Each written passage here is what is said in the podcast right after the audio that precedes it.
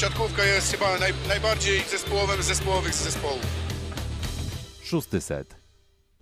Wreszcie wracamy. Przed nami pierwszy mecz nowego sezonu Plus Ligi i tradycyjnie Beniaminek zmierzy się z najlepszą drużyną poprzedniego sezonu. Kochanowski, Smith.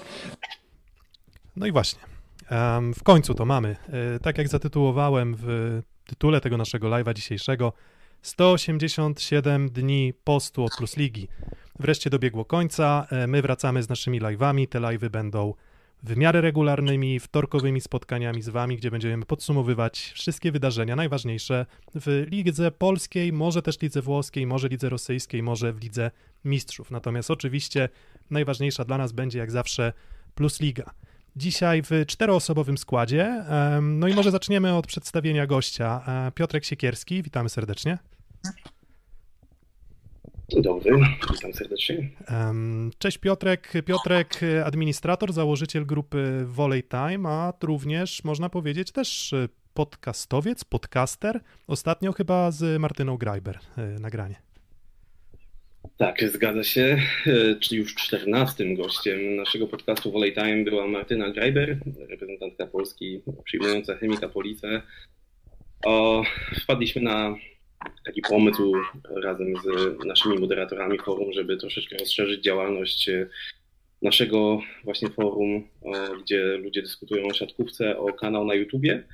No jak już wspomniałem, mieliśmy już 14 gościa, także mm, idziemy cały czas do przodu, rozwijamy się i mam nadzieję, że e, będą coraz bardziej znamienici goście e, mieli możliwość e, e, siebie w, w naszym podcaście. Wiele ciekawostek z życia też prywatnego, to może dla kibiców e, e, też ploteczek, także serdecznie zapraszamy. Przede wszystkim dziękuję za zaproszenie.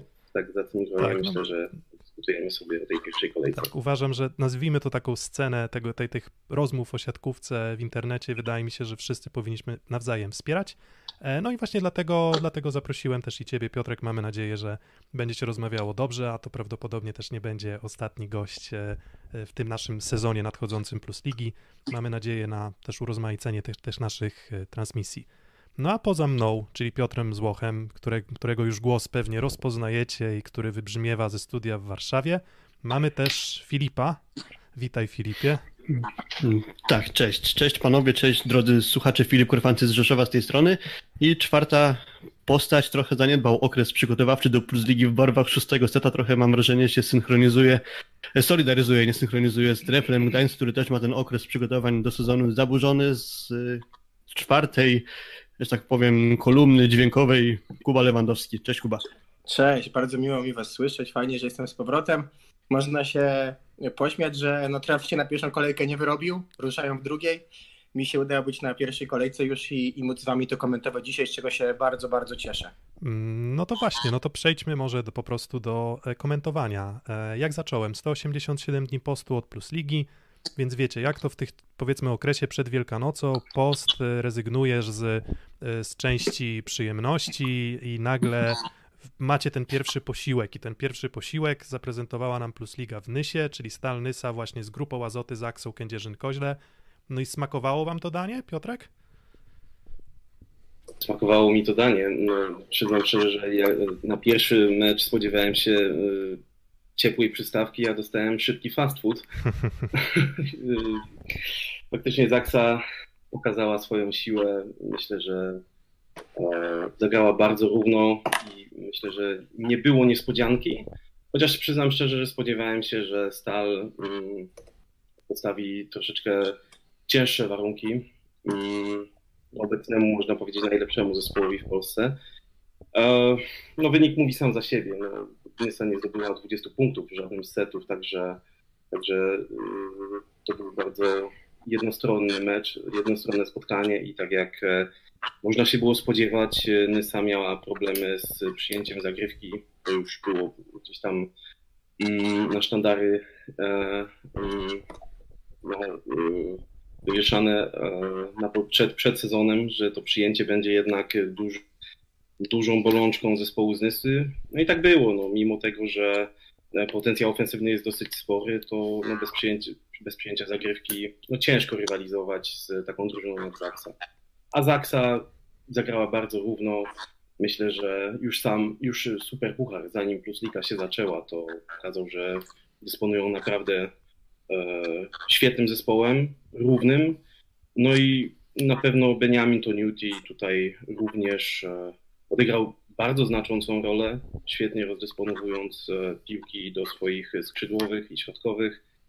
Myślę, że można się tego było spodziewać, aczkolwiek ja chciałbym widzieć Nysę w troszeczkę lepszym wydaniu w następnych spotkaniach. Mm, Bo tak można nawet przyrównać e, ten start e, do innych Beniaminków, tak? Można przyrównać ten start, wejście w ligę, tak jak startowało Zawiercie, tak jak startowały Suwałki, no to, to ja aż takiej dysproporcji pomiędzy, no to zazwyczaj najlepszą drużyną poprzedniego sezonu, a a Beniaminkiem mm, nie widziałem. I, i to jest odrobinę niepokojące, bo ja nie chcę wyciągać daleko idących wniosków, że mm, przyjechała Zaksa, która będzie pewnie, która wygra pewnie 22 spotkania w rundzie zasadniczej, będzie ogrywała wiele drużyn jak leci, no to to nie oznacza, że to, że to wystarczy, żeby ocenić potencjał Nysy, ale to, co ja widziałem, było no bardzo nijakie, tak bym powiedział. No to do pierwszy, w pierwszym secie jeszcze do stanu 15-15 jakoś to wyglądało, bo te mm, wymiany były dosyć wyrównane. Po czym Zaksa jakby wyszła na trochę pole position w jakimś wyścigu do końca tego meczu i dalej Nysanie już widzieli tylko jej plecy i to raczej coraz mniejsze, a nie coraz większe. I jeśli popatrzeć tylko na końcowy wynik, to ja myślę, że to jest in... różny czasem mecz bywa, jak się skończy 3 do 0, no ale jak popatrzymy na bilans zdobytych punktów i straconych punktów przez Nysę wychodzi w sumie ratio minus jeden całego zespołu z Nysy. To się bardzo rzadko zdarza, no i siłą rzeczy no po prostu tego meczu nie dało się jakoś odwrócić w żaden sposób. Nie było kompletnie żadnego elementu. Po dwóch setach chociażby Michał Filip miał ratio minus dwa. Bardzo ciężko byłoby tutaj cokolwiek ugrać tak dobrze naoliwioną Zaksą od samego początku. Zresztą tego już można się było spodziewać, jak to będzie wyglądało. Jeśli ktoś widział Super Pucharu Polski, bo tam już Kędzierzyn od początku wyglądał dobrze. Właściwie cały zespół Stalinysa powiedziałbym, że zagrał słabo. Jeśli miałbym szukać pozytywów, to tylko dwie postacie. Mustafa Mbaje, Michał Ruciak. Kuba, co sądzisz?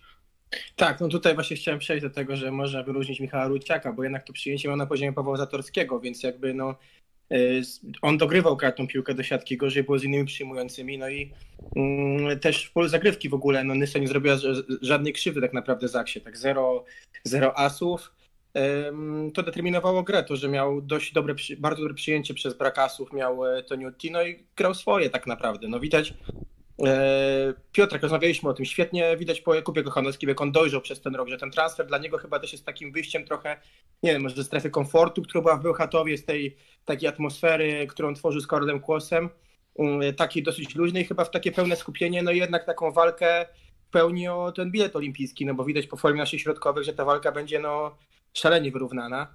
E, Stąd y, Kuba Kochanowski też tym chyba ruchem y, poszedł do najlepszego rozgrywającego, no i w tym meczu pokazał, że, że po problemach z ubiegłego roku nie ma w ogóle śladu. No i tutaj, co można powiedzieć o Zaksie, no praktycznie polski skład, ale wyglądali rewelacyjnie. To, co powiedział Filip po Pucharze, to już było widać. Pytanie, co będzie dalej, będą inni przeciwnicy. Natomiast ten mecz z Zaksy, no to e, szybki fast food, tak jak powiedział Piotrek i no 5 z plusem chyba za ten mecz tak naprawdę. Mm, Tak, no ja jeszcze tutaj tylko dodałbym to, że no Zaksa jednak bardzo mocno mm, zyskuje na tym, że te zmiany były relatywnie niewielkie.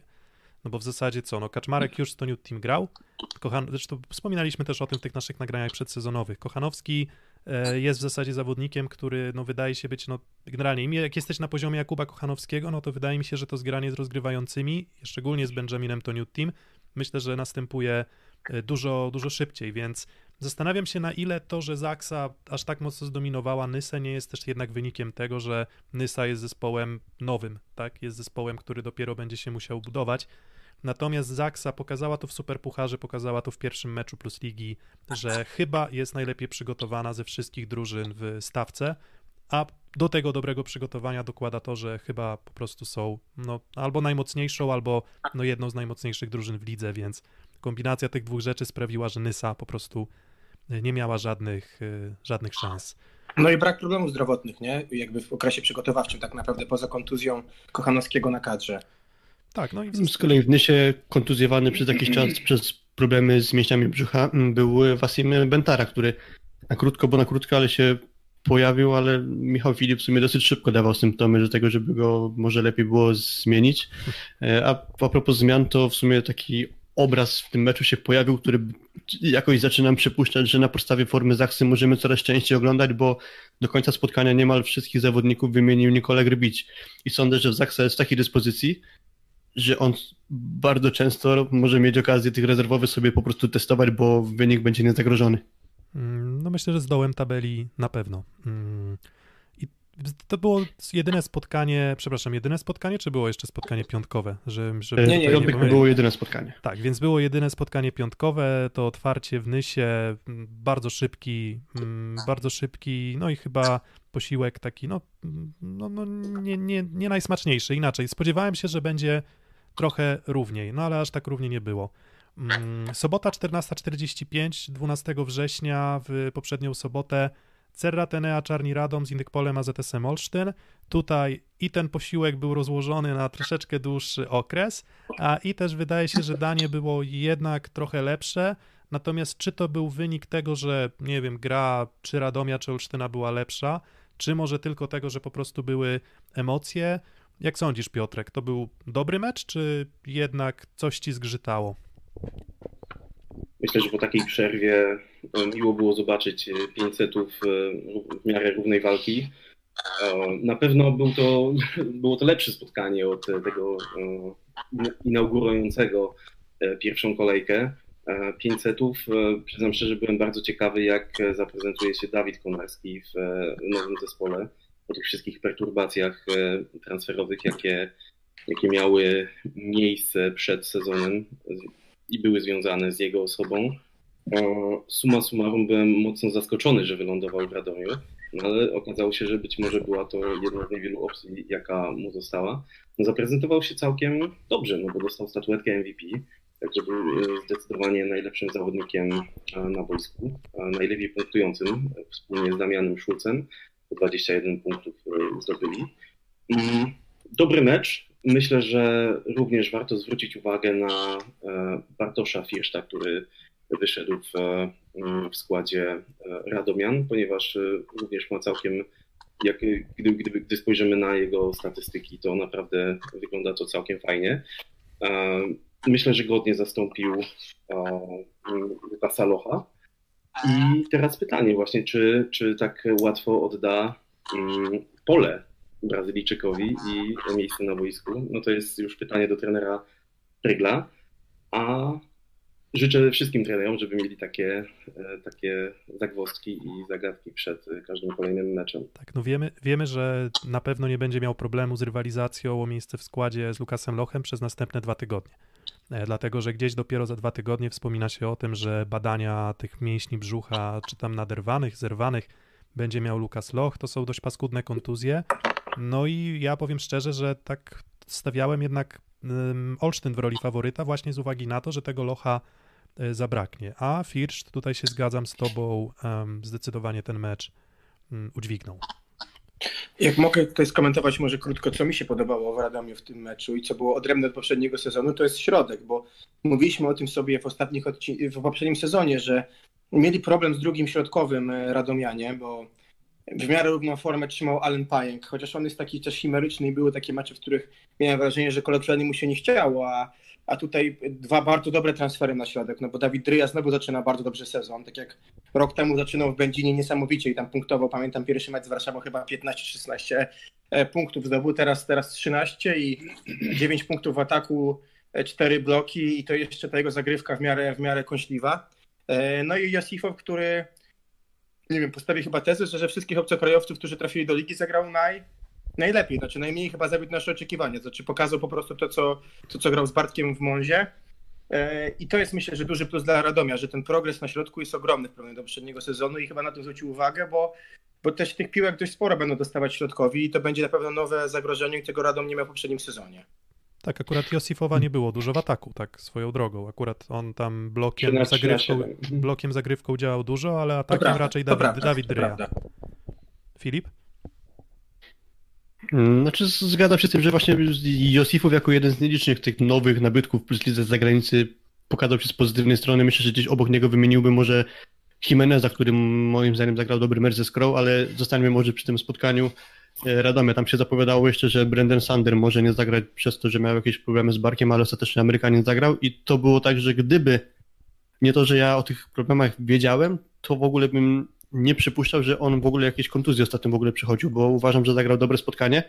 Mm, Miewał takie trochę gorsze momenty, choćby w piątym secie, gdzie najpierw owszem pociągnął zagrywką, gdzie zrobił kilkupunktową przewagę, ale potem niemal całą tą zagrywką swoimi błędami w ataku i w przyjęciu oddał i w efekcie niewielka wygrana czarny w tej piątej partii, no ale jeśli chodzi o tę formację przyjęcia plus Dawida Konarskiego, no to skrzydła w Radomiu uważam, że bardzo fajnie funkcjonowały i zgadzam się Piotrek Siekierski właśnie z tym, że, że Bartosz Firsz to jest bardzo pozytywne zaskoczenie, bo do tej pory nie miałem w swoich oczach takich pozytywnych obrazów tego zawodnika. Raczej gdy go widziałem, to był rozczarowaniem dla mnie.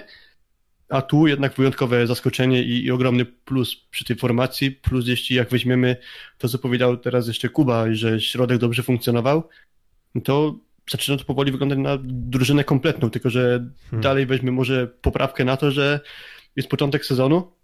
Znaczy, dobra, może drużyna kompletna nie, bo gdzieś z tyłu głowy mi jeszcze siedzi Mateusz Masłowski, że może to nie jest najpewniejszy punkt w przyjęciu, ale do czego zmierzałem?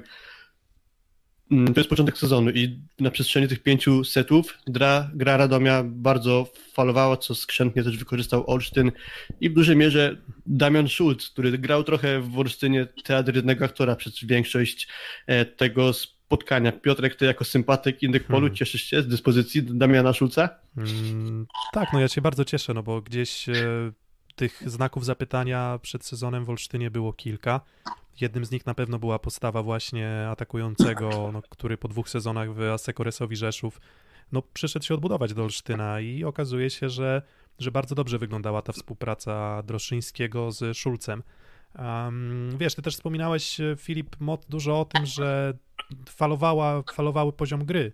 Natomiast też mogę odwrócić pytanie, czy przypadkiem e, to, to, to, to nie działało właśnie w drugą stronę, czyli na zasadzie, że, że to Olsztyn falował i, i to wiesz, i to Radom wykorzystywał, taki to był trochę mecz dziwny, że ten pierwszy set to w ogóle do zapomnienia. Mm, ale potem inicjatywę w zasadzie Olsztyn na dwa sety przejął zupełną, poza takim jednym przystojem, tam czteroma punktami z rzędu straconymi w, e, w, drugim, e, w drugim secie. Potem znowu Radom i, i potem jak już ten Radom przejął tę inicjatywę, no to w zasadzie doprowadził ją do końca. No ale do, do brzegu. E, Damian Schulz zaskakująco dobrze wyglądał. Może jeszcze pewne rezerwy na zagrywce, natomiast no on też trochę byłem zaskoczony tą taktyką Radomia. Nie wiem, czy zwróciliście uwagę, że tam to chyba też komentatorzy kilkukrotnie wspominali, że w zasadzie bardzo często odsłaniali Schulzowi prostą tak jakby, nie wiem, tak jakby może trochę nie wierzyli w to, że Schulz będzie się w ogóle po tej prostej mieścił, może, że zabraknie mu precyzji, może, że nie wiem, zabraknie mu właśnie pewności uderzenia. Natomiast no gdzieś ten atak po prostej, który też Damian chyba dość lubi, natomiast ja kojarzę, że on też lubi uderzyć po prostu po skosie. A wydaje mi się, że on dobrze świadczy o takim ogólnym sam, samopoczuciu psychicznym e, Schulza, czyli że te ataki były pewne, ataki były silne, no i były na tyle silne, że nie byli w stanie utrzymać w obronie e, w obronie zawodnicy Radomia właśnie jego ataków, więc mm, świetnie. No taki pojedynek, pojedynek dwóch atakujących się zrobił w tym meczu. Jak mogę tylko tutaj dopowiedzieć coś, to moim zdaniem bardzo dobrze dla Radomia było, że ten mecz był z tak szybko, bo y, Kamil Drościński się wydawał trochę jak dziecko we mgle i widać, że dużo pracy czeka Castellaniego i widać, że ta relacja między nimi jest taka bliska. Ja nie wiem, czy tutaj nie mówimy o takiej sytuacji, w której e, bardzo mocno Castellani będzie na wpływał na Drościńskiego i widać było, że gdzieś Drościński też w końcówce drugiego seta się mega zagotował. Mm, Z tym, co grał, udało się go wygrać Olsztynowi, ale postawię tezę, że dla Radomia dobrze, że grali tak szybko z Olsztynem, bo myślę, że on będzie się zgrywał i też trochę się do ligi przyzwyczai Concepcion. Mm, e, A myślę, że Andringa, jak ma formę dobrą i ze sparingów, to on ją będzie długo trzymał jak tak zawod... jako tak doświadczony zawodnik po prostu. Mm, Znaczy, ja się, ja się zgadzam, ale zastanawiam się mimo wszystko, czy nie jesteśmy zbyt surowi w ocenie Droszyńskiego, bo kilka takich piłek, które mm, zgasły, które gdzieś tam rotowały, gdzieś akcji właśnie takich, w których, czy, czy momentów w meczu, w którym dwa, trzy, cztery razy po prostu trochę się zagotował, to jest jedna sprawa, ale moim zdaniem było dużo dobrej gry. Było dużo dobrej gry w Indykpolu AZS-ie Olsztyn i było dużo dobrej gry w Cerradzie Enei Czarnych Radom, natomiast jedno było dużym problemem tego meczu. Zagrywki. 51 popsutych zagrywek, nawet jak na pięciosetowe spotkanie to wynik Em, no, mierny, taka, taka dwuja z minusem chyba nawet. To na pewno. A propos do Kamila Droszyńskiego, czy też nawet i Michała Kędzierskiego. Pamiętam, że nawet jak gdzieś w naszej takiej wewnętrznej rozmowie powiedziałem po pierwszym secie, że po pierwszym secie, że, że genialnie gra Michał Kędzierski, po czym przyszły kolejne partie, już takiego wrażenia nie miałem, czyli takie i u Droszyńskiego i Kędzierskiego dało się zauważyć, że ich dyspozycja jest taka trochę chyba nierówna. E, A propos tych błędów na zagrywce, to się zgadzam, to trochę zrzucam na karby początku sezonu, przynajmniej taką mam nadzieję, bo nie chciałbym, żeby kolejne spotkania też stały pod dyktando właśnie zepsutych zagrywek. Tu i tak nie mam aż takiego wrażenia, że któraś z drużyn wyraźnie tymi zepsutymi zagrywkami przegrała coś, bo na przykład dojdziemy do Lubina, to będzie można powiedzieć, że dwie partie w końcówce Lubin przegrał własnymi błędami właśnie psując zagrywki. No, mal byli od zdobycia punktu ze skrą e, Bełchatów. Ciekawi mnie wasza ocena gry środkiem, bo ja sobie dużo obiecywałem po koncepcjonie i dużo sobie obiecywałem po Teriomience i Teriomienko, o ile zagrał powiedzmy, że średni mecz, aczkolwiek spodziewałem się po nim dużo więcej, no to koncepcjon właściwie nie zabłysnął, dosyć szybko został zmieniony przez Dawida Wocha. No i co sądzicie, Piotrek, aha, jeszcze Kuba, usystematyzujmy, bo mamy w pewnym sensie utrudnioną sytuację, bo jeśli my powiemy Piotrek, to nie wiemy, do którego Piotrka się zwracamy. Dobra, to Piotrek, to Piotrek Volley Time. To może być Piotrek Volley Time i to będzie Piotrek Siekierski. No to Piotrek Volley Time, ten, ten środek, tak? E, W Radomiu dobrze, w Olsztynie? O, średnio, bym powiedział. No jeżeli spojrzymy na, czysto na, na, na liczby, no to Teriamenko e, 4 na 7, a następnie mamy Koncepcją 3 na 5 i Dawid Woch 3 na 7. Że no tutaj, jak na środkowych, no to mówmy się, że to nie są jakieś porażające liczby. E, Widać, że gra była skupiona e, na skrzydłach. A co do skrzydł, no to mnie też brakło troszeczkę Wojtka Żalińskiego. Także też myślę, że zawodnik, który, zawodnik tej klasy, mm, no spodziew, spodziewałbym się oczywiście po nim więcej i mam nadzieję, że Wojtek e, wróci na dobre tory. Chociaż e, tu jest e, mm, ciekawa opcja, bo no jest Ruben także myślę, że godnie, godnie może zastąpić Wojtka w przypadku słabszej formy, tak jak w przypadku no, spotkania właśnie z Radomiem.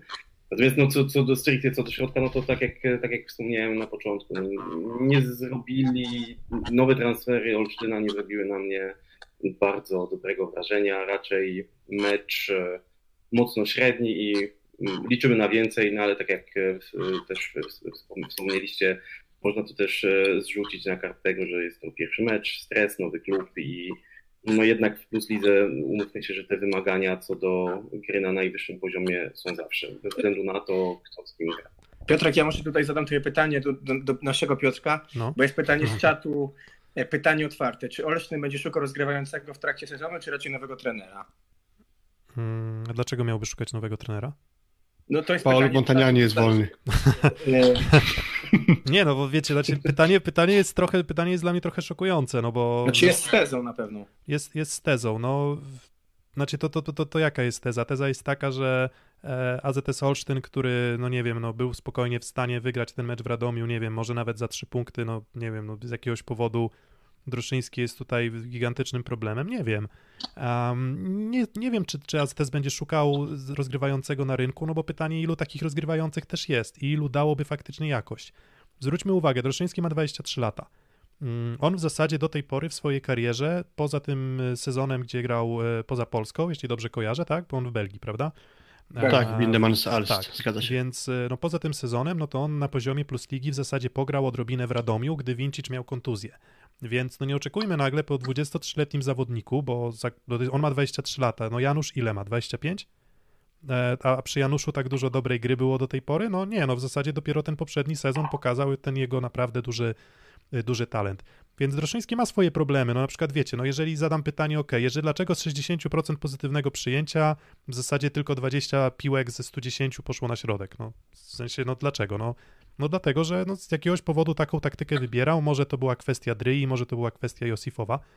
Mm, Natomiast no nie, ja się nie spodziewam żadnych zmian w, Indykpolu AZS-ie i uważam, że przy Droszyńskim będzie z każdym meczem będzie coraz więcej dobrego i no i tego się trzymam. E, I uważam, że on po prostu genialne zagrania nawet tamtym poprzednim meczu, no bo on w zasadzie wykreował sobie Andringę, Szulca wysyłał często na pojedynczy blok, on w zasadzie grał bardzo dobrze, poza tymi momentami, w których nie grał bardzo dobrze. E, To może brzmi jak jakiś taki utarty, brzmi jak jakiś, taki, brzmi jak jakiś utarty truizm, natomiast wiecie, jakby on grał non-stop źle albo non-stop przeciętnie, to bym powiedział, nie no, on nie ma, nie ma talentu na to, żeby, mm, żeby prowadzić drużynę, jak, nie wiem, AZS Olsztyn do, do playoffów. Ale wydaje mi się, że ten, ten talent też pokazywał i jest, ja się trzymam tych pozytywnych e, wieści tutaj. Znaczy, po prostu te błędy się rzucały strasznie w oczy, po prostu były nagromadzone w jednym momencie i tyle. Mm, Tak, Tak, Czy no, to tak, na przykład ta, ten drugi set był taki bardzo mm, kujący po oczach. Tam było tak, że duża przewaga stracona przez Olsztyn, a powiedziałeś Piotrze Złochu, że tak się zwrócę do ciebie bezpośrednio przedtem, e, że dobrze układała się współpraca Droszczyńskiego z Szulcem, no i właśnie na ten moment stracenia przewagi ta współpraca się nie układała, bo po prostu przez pięć kolejnych akcji Kamil Droszczyński nie posłał do Szulca ani jednej piłki. Mm, Więc jakby o to się można by przyczepić, ale to wiecie, to zawsze jest trochę tak jak nam się wydaje, że nie zagrał przez pięć piłek do Szulca, więc to na pewno jest błąd, po czym mi się przypomina trochę odwrotna sytuacja, o którą się często czepiano do Fabiana Drzyzgi, że potrafi ponawiać do zawodnika, który nie skończył ataku, że przez ileś piłek potrafi grać do jednego gościa, który i tak nie kończy ataku. No i teraz mam komentarz od jednego z trenerów, no to no okej, albo Fabian jest mistrzem świata i jednocześnie jest głupi, albo ma jaja. no, no to No. Liczę, liczę na to, że Droszczyński weźmy ma jaja. Tak, No. Piotrek? Jeżeli, jeżeli, mogę, jeżeli mogę coś dodać, to no tak, no umówmy się, że rozgrywający jest to no, newralgiczna pozycja w zespole. Mm, Nie, nie, nie bez kozery jest e, ta pozycja nazywana mózgiem drużyny i tak naprawdę i reżyser, reżyser gry. No, się, że Kamil Droszyński ma, mając 23 lata, e, poprzedni sezon spędzony na ławce, teraz ma możliwość e, gry w pierwszym składzie cały czas, także no niech, niech on e, garściami, dajmy mu, dajmy mu trochę czasu, tak jak wspomnieliście, on ma 20, jest stosunkowo młody jak na rozgrywającego i ma jeszcze kupę lat gry przed sobą, żeby zbierać to doświadczenie, żeby uczyć się od swoich starszych kolegów po fachu.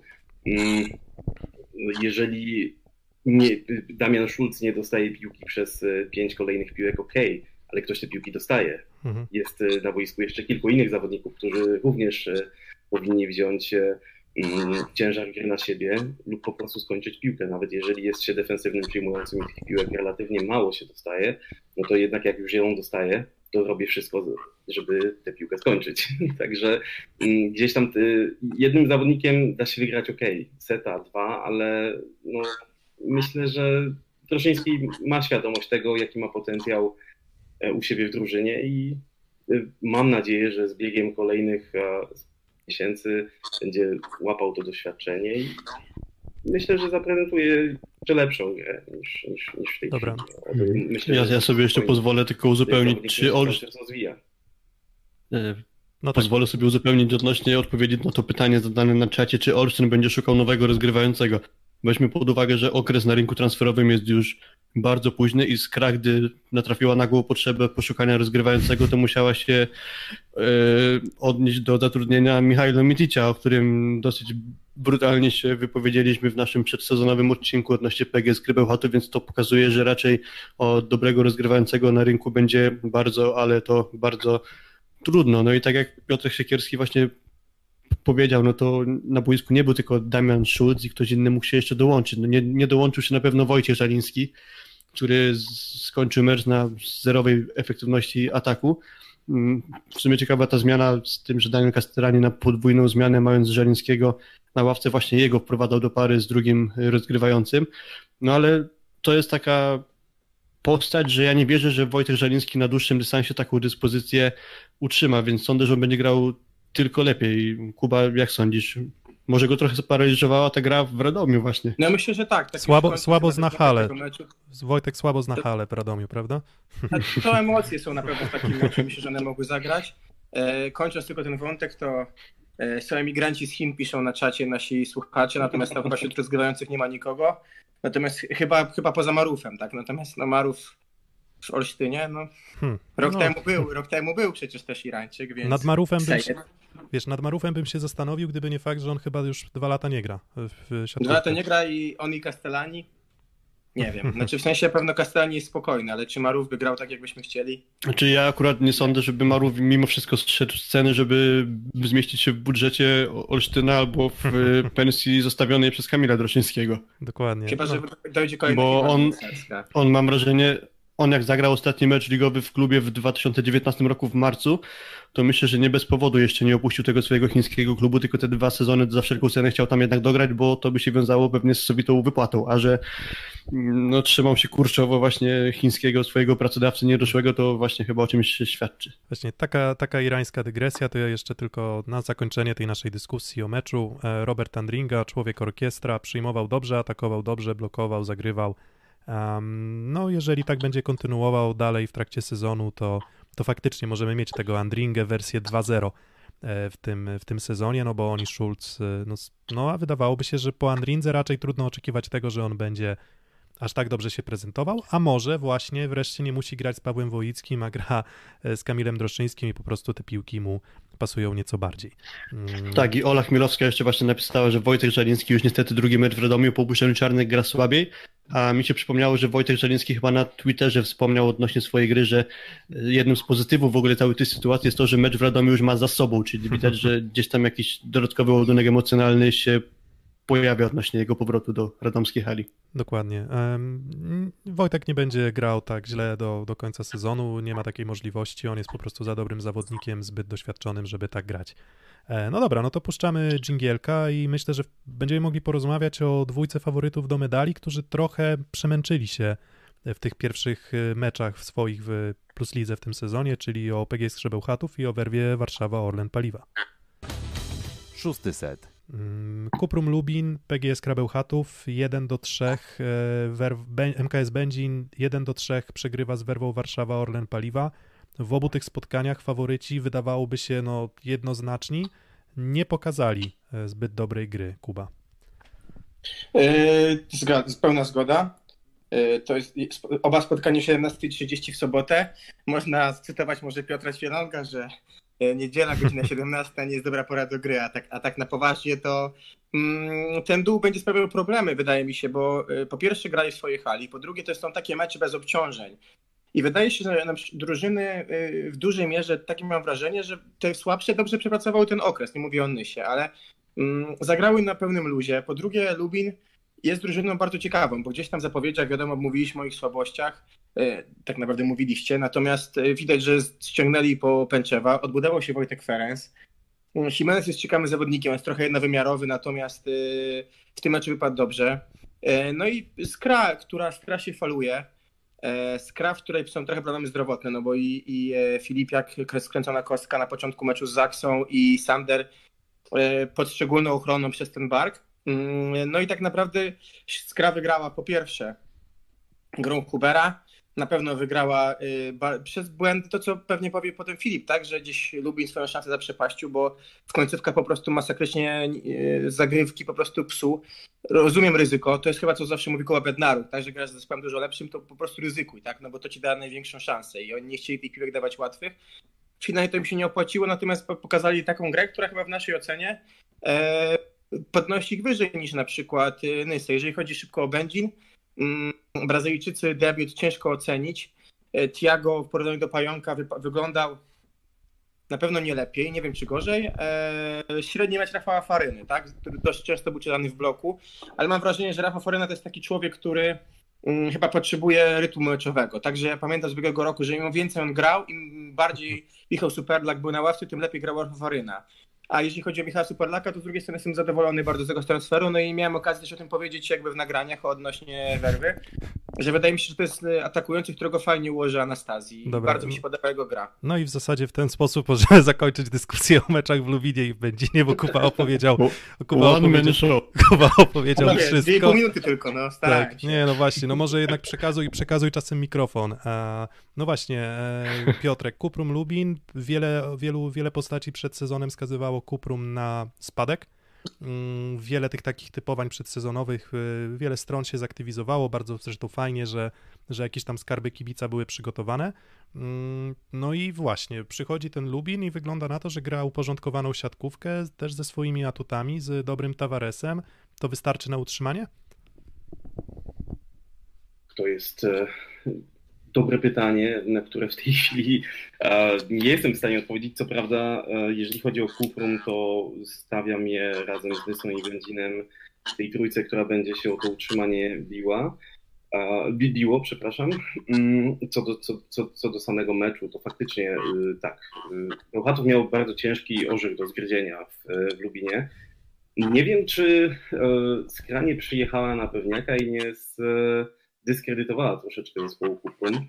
Mm, Faktycznie Kuprum miało swoje szanse na y, zdobycie chociażby tego jednego punktu, natomiast y, tak jak e, Filip wspomniałeś, mm, zepsute zagrywki, ale też mm, wyrzucone piłki daleko w aut, bodaj przez Wojtka Ferenca. Tak, w trzecim secie. No, gdzie, tak, gdzieś to, gdzieś to zaprzepaściło. Mnie się jeszcze rzuca jedna akcja.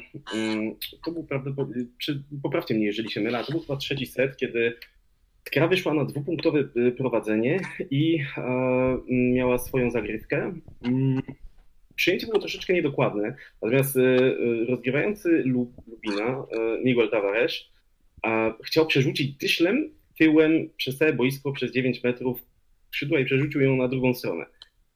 No, taki, taki, takich błędów e, przyznam szczerze nie życzyłbym sobie oglądać w, e, w Plus Lidze na tym, na tym poziomie rozgrywek. No, Skra dzięki temu wyszła na trzypunktowe prowadzenie i no, wygrała tego seta. Mm, Co do nowej twarzy na y, strzale, jeżeli chodzi o Lubin, e, tak. E, Ronald Jimenez e, zaprezentował się całkiem, całkiem fajnie, chociaż przyznam szczerze, że troszeczkę e, przy tym fantastycznym zasięgu, jaki, jaki on posiada, bo tam komentatorzy mówili nawet o 3,75 w, ataku, to moim zdaniem troszeczkę mu brakuje siły.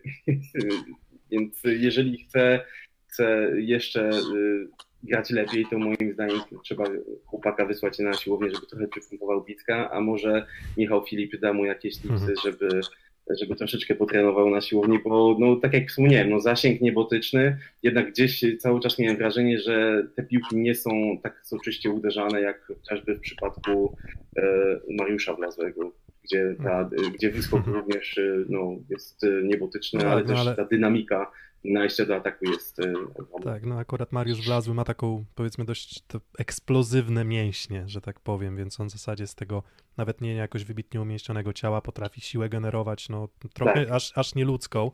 Um, właśnie, jeszcze, jeszcze jedno, jeszcze, no, jest, Filip? jeżeli mogę tylko właśnie koń, jeżeli mogę tylko kończyć e, e, wątek już e, Jimeneza, no to on naprawdę zaprezentował się myślę w debiucie mm, całkiem, całkiem nieźle i też liczę, liczę, liczę na więcej Mm, efektywność na poziomie 42% przy 33 piłkach. To nie jest wynik tragiczny, myślę, że to jest cały, wynik całkiem w porządku. No oczywiście też liczymy na więcej, bo gdzieś tam jednak po tych obcokrajowcach zawsze człowiek e, sobie obiecuje dużo więcej niż od e, rodzimych e, zawodników. No To myślę, że Faktycznie, tylko właśnie chciałem krótko uzupełnić a propos Jimeneza, że on ma o tyle komfortowe, powiedzmy, warunki wejścia w Plus Ligę, że on przez dwa sezony grał z Tavaresem e, w, we Francji, więc oni są już akurat raczej dobrze zgrani, może ewentualnie wystarczyło sobie tam trochę przypomnieć.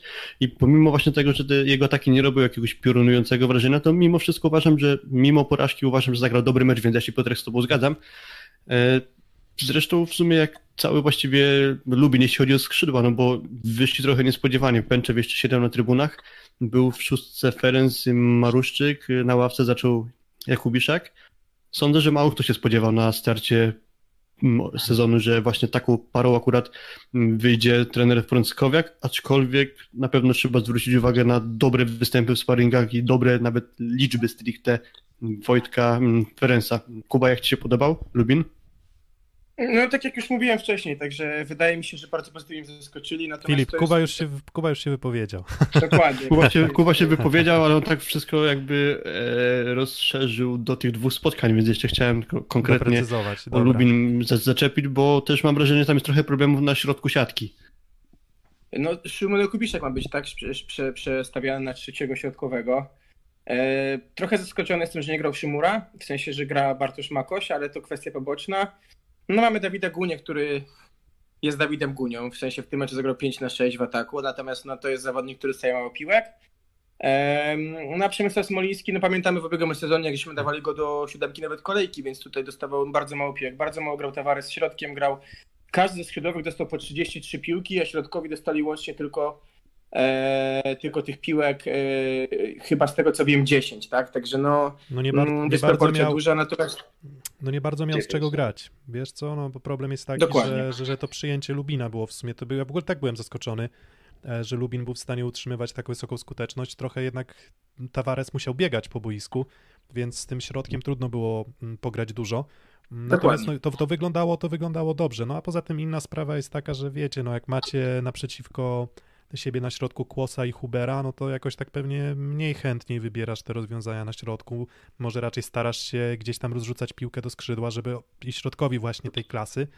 No nie dołączyli do bloku podwójnego, trochę zostawili jakąś przestrzeń dla, e, dla atakujących. E, PGS Skrabeł Chatów, no bo tak się skoncentrowaliśmy na Kuprum Lubin na nowych twarzach, mm, to w zasadzie dokładnie taka sama PGS Skrabeł Chatów, jaką ja kojarzę z poprzedniego sezonu, czyli Grzegorz Łomacz, jak ma przyjęcie to do bólu, gra środkiem, gra środkiem bardzo skutecznie, ale jednocześnie to granie środkiem moim zdaniem markuje to, że te skrzydła w skrze bez Sandera tu i teraz, Katic, Petkowicz, Ebadipur grały średnio. No Ebadipur jeszcze jak cię mogę, tak? No ale nagle no nie masz, masz kilka ustawień, w których masz na przykład Katicza i Petkowicza w pierwszej linii.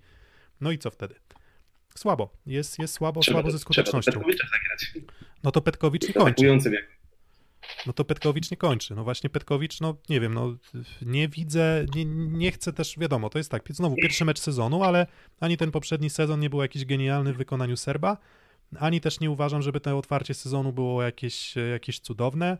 Moim zdaniem Skra po prostu z tymi skrzydłami ma problem, no i jeżeli nie będzie miała przyjęcia, jeżeli ktoś ich ruszy zagrywką i już nie będzie można grać tych wrzutek z trzeciego metra nawet do Kłosa czy do Hubera, no to w zasadzie kto tam będzie kończył ataki w tym składzie personalnym? No tak, a czwartym do kwartetu właśnie przyjmujących jest Mikołaj Sawicki, który na razie tylko się prezentuje na, na zagrywce. A propos właśnie w dobrze. ataku. Dobrze Tak, a to, to, to trzeba przyznać, że akurat to są bardzo pozytywne wejścia na zagrywkę. Y, A propos tego meczu mam taki przebłysk kapitalnego pojedynczego bloku w końcówce trzeciego seta Ronalda Jimeneza na Milanie Katiciu. To może symbol właśnie trochę niezbyt pewnej postawy na skrzydłach y, skry, ale a propos Petkowicza, to mam wrażenie, że tak jak ty Piotrek mówiłeś, Piotrze, Piotrze Złoch, tak jak ty mówiłeś przedtem, to sporo właśnie grania do środkowych i może nie za bardzo być odejście na skrzydłach, a wydaje mi się, że trochę taktyka skry tak wygląda, że te co trudniejsze piłki będą wrzucane na Petkowicza i, i dlatego właśnie Serb może nie robi aż tak e, dobrego wrażenia, bo ja mam wrażenie, że on dosyć często jest na bardzo trudny bój wysyłany, ta piłka jest dokładnie przyjęta, albo gdy jest jakiś komfort rozegrania u Grzegorza Łamacza, to on wybiera inne opcje trochę i, i może stąd wynika y, słabość Serba, ale będę się temu właśnie przyglądał, więc jeszcze jakby nie do końca sam ufam postawionej przez siebie tezie. No właśnie, z tymi tezami, no to też no, trzeba na każdym etapie tego naszego nagrania zaznaczać, że to jest pierwsza kolejka. I, no i tę pierwszą kolejkę można potraktować tak, że albo na podstawie tej pierwszej kolejki już będziemy wystawiać tezy definitywne, co, czego raczej wolałbym unikać, e, albo, albo będzie tak, że po prostu one będą dawały nam sygnał tego, jak może wyglądać e, gra na przykład PGS Krybeł Chatu w kolejnym sezonie. No i w zasadzie, no ona mówię, dla mnie to była dokładnie taka sama skra jak w poprzednim sezonie. No i to wystarczyło na, na dobre punktowanie, ale moim zdaniem jednak trochę brakuje tutaj no po prostu, po prostu nie wiem, albo może stylu prowadzenia gry przez Grzegorza Łomacza nieco, e, nieco innego. Mm, No i środek, no to tutaj nie można nie wspomnieć o Norbercie Huberze, e, 12 na 13, e, ani razu nie, za, ani razu, no w sumie jak 12 na 13 razy atakujesz, no to ciężko jest popełnić dużo błędów albo być zablokowanym kilka razy, no a tutaj ani razu, więc 12 na 13 skuteczność, 12 na 13 też efektywność, e, je tylko jeden błąd przy 15 zagrywkach, dwa bloki, no taki występ, który mm, każe zadawać pytanie, czy to na pewno Mateusz Bieniek będzie grał dużo więcej niż Norbert Huber w tym sezonie. To jest dobre Na pewno, pytanie. albo, albo Karol Kłos, bo być może tym rezerwowym będzie właśnie raczej Karol Kłos, ale w w przypadku akurat właśnie Norberta Hubera to rzadko chyba się zdarza, żeby środkowy miał najlepsze ratio w swoim zespole. No to Huber ma plus 12, a pozostali gracze z gry nawet z 10 nie wyszli, więc to jest no, imponujące. Mm, Piotrek, ty też coś tam z- zacząłeś mówić, że właśnie to co, to, to, to Tak. pogra Huber dużo, więcej niż w poprzednim sezonie, no bo w poprzednim no jednak tym trzecim był, mimo tego, że miał mecze, w których grał więcej. Tak, no ja właśnie chciałem się chwilkę zatrzymać przy skrze, bo faktycznie w, w, w pierwszej części omawiania tego meczu skupiliśmy się na Kuprum. E, Bełchatów, jak będzie miał przyjęcie, to faktycznie oni będą grali środkiem e, cały czas. Ale z drugiej strony, gdy spojrzymy na skład personalny Bełchatowa, mamy najlepszy środek w lidze. E, jedyny środek podjechać pod ten poziom, no to jest Zaksa, Kochanowski Smith. E, No tutaj mamy tak, no trzech reprezentantów Polski i kłopot e, e, Mieszko Gogola, kogo tak naprawdę wystawić. Mnie się przypomina taki sezon e, jeszcze w 2003-2004. Był taki twór siatkarski KP Polska Energia Sosnowiec i tam na środku w pewnym momencie grali też trzej reprezentanci Polski, Marcin Nowak, Damian Dacewicz i Daniel Pliński wchodzący wtedy do wielkiej siatkówki. I też był ogromny ból głowy, kto ma tak naprawdę grać. Wtedy tym, e, tym zawodnikiem, który grał, który siedział na ławce, w większej części był Daniel Pliński. Tutaj ciężko mi jest e, powiedzieć tak naprawdę, ponieważ e, każdy z tych zawodników e, jest świetnym środkowym. Każdy, gdy, każdy kto będzie grał, będzie grał na naprawdę wysokim poziomie, także kogokolwiek by nie wstawił Mieszko Gogol, to faktycznie ten e, poziom gry będzie, myślę, zachowany, bardzo wysoki. No, mecz Hubera był naprawdę świetny, tak jak e, Filip wspomniałeś, 12 na 13 e, w ataku to się, to się rzadko zdarza. To, się rzadko zdarza. I jestem przekonany, że Skrat, jeżeli tylko będzie miała przyjęcie, i tutaj jest znak zapytania, bo przecież przed sezonem też wiele było e, takich e, m, pytań o Kacpra Piechockiego, o Libero i o Roberta Milczaka, jak oni się uzupełnią i czy przypadkiem to właśnie Libero nie będą głównymi celami e, zagrywki w, w skrze. Do momentu, kiedy przyjęcie będzie utrzymane, to myślę, że problemem z gry Grzesiek Łomacz raczej nie będzie miał. No, mówmy się, że zastąpienie Mariusza Wlazłego w swoim prime raczej nie jest możliwe. To są, to są jednostki na świecie. Dlatego no, dałbym jeszcze szansę Petkowiczowi, który najprawdopodobniej będzie pierwszym wyborem e, trenera. No ale też Tylko liczę na wiesz to, co, że tylko- jak kiedy, kiedy Tylko, że Wlazły już nie jest w prime. Wiesz, to Wlazły, Wlazły już Tak, nie jest w prime. Oczekiwania, Jest- oczekiwania względem Petkowicza nie są oczekiwaniami, że on ma grać na poziomie Wlazłego, ale no mimo wszystko mnie to odrobinę, odrobinę, odrobinę rozczarowuje, bo ja nie mówię, że on jest, nie wiem, słaby, ale po prostu, po prostu jest tylko niezły, jak na drużynę, która no, chce walczyć o złoto. I oczywiście, czy, się, nie, wiem, nie bardziej, wiem, czy Filip jak będzie też dużo lepszy, no. Tego, tego, tego się trochę obawiam w skrze. Mhm, zgadzam. Bardziej, że tego Wiesz, co ciekawe, to tylko też tu e, trochę, trochę będzie miał. Kuba?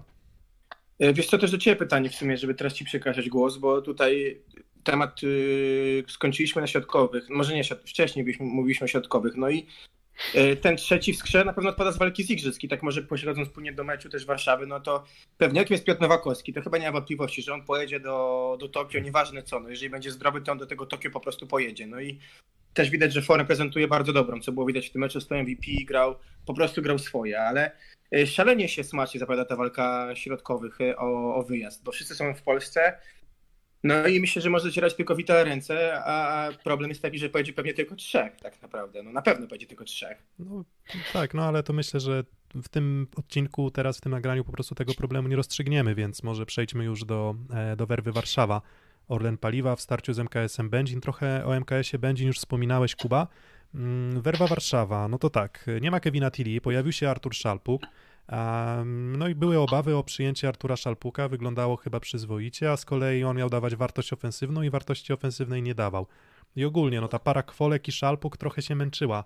Nie wiem, czy to była kwestia rozegrania właśnie An- Angela Trinidada de Haro, nowej postaci e, w, w De, de Haro czy De Aro właśnie, bo to tak się zastanawiam. Czy, czy, czy, De Aro. De Aro, okej, czyli De bez, bezdźwięczne, bezdźwięczne H, dobrze. No to właśnie Trinidad de Aro, mm, no i Artur Szalpuk i Kwolek trochę mieli problemów. No i to, to myślicie, że to jest kwestia właśnie gdzieś, e, nie wiem, może jakiś też początku tego przygotowania fizycznego, które im nie pozwalało się zaprezentować, czy, czy, czy jakiś tam zgrzyty w zgraniu z Hiszpanem? Ja myślę, że to jest trochę tak, że potrzeba na pewno im trochę więcej czasu, żeby się ze sobą pozgrywać. E, Druga sprawa jest też taka, bo ty powiedziałeś, że Szalpuk niezbyt dużą wartość w ofensywie dawał, ja się z tym nie do końca zgodzę, bo uważam, że on w trudnych sytuacjach atakował, dużo kondor do niego szło i to jakby nie ułatwiało mu sytuacji, a jeszcze jeśli weźmiemy pod uwagę ich jako parę Kwolka i Szarpuka i do tego dołożymy sytuację z Michałem Superlakiem, gdzieś tam z moich notatek wynika gdzieś tam jakieś takie wnioski, że przez cztery sety tego meczu, jeżeli któraś z drużyn przekraczała 20 punkt, to Michał Superlak zdobył w sumie atakiem dwa punkty. Z czego jedna akcja to był ten atak na czystej siatce. Czyli jak dochodzimy do końcówek, do tych sytuacji najbardziej ważnych, to Michał Superlak był chowany, no to siłą rzeczy ktoś inny musiał te piłki w trudnych być może momentach właśnie brać na siebie. Mm, Kwolek był jakiś nieswój, mam wrażenie, że on jeszcze nie do końca jest w ogóle w formie. Zresztą on też miał jakąś przerwę krótką w mm, przygotowaniach na pewno z powodu kontuzji, a Artur Szalpuk, no myślę, że będzie stać go po prostu na więcej, ale jakoś nie ganiłbym go za to spotkanie, bo, bo uważam, że swoją robotę dobrze po prostu wykonał, ale no, mówiłeś Piotrego w zgraniu z Deharo, z Dearo. Y, W ogóle cała Warszawa mam wrażenie jest po prostu jeszcze pod formą, więc to czy to jest samo zgranie, czy jeszcze tam są dodatkowe problemy, to mi się wydaje, że do, dopiero ocenimy na dystansie jeszcze kilku kolejek, bo mimo, że Warszawa sobie to dzisiaj poradziła, nie dzisiaj, no kilka dni temu, w sobotę, w niedzielę, przepraszam, poradziła sobie, to nie wyglądali po prostu dobrze jako zespół, na pewno stać ich na więcej. Mm, To zresztą takie tezy też się pojawiały w wypowiedziach pomeczowych, wypowiedzieć w, w okresie przygotowawczym, że, że okej, zwycięstwo buduje, ale ten mecz po prostu w Warszawie specjalnie się, e, się nie udał. No i tak myślę, że w tym miejscu też możemy postawić kropkę, no bo już w zasadzie co jeszcze można było powiedzieć więcej. No właśnie, może o Michale Superlaku jeszcze ze dwa zdania. Mm, To, że on nie był wykorzystywany w tych końcówkach, co było prawdą oczywiście, Filip, to, to, to, to, to głosisz prawdę, zaiste, e, to, to, to nie oznacza, że to był, to był zły występ, no bo, bo, bo on w zasadzie co, do, co, dostawał, to, co dostawał, to kończył i co miał zablokować, to zablokował, a może nawet więcej niż to, co miał, więc, więc świetnie, Mm. świetnie zaprezentował się na bloku przede wszystkim.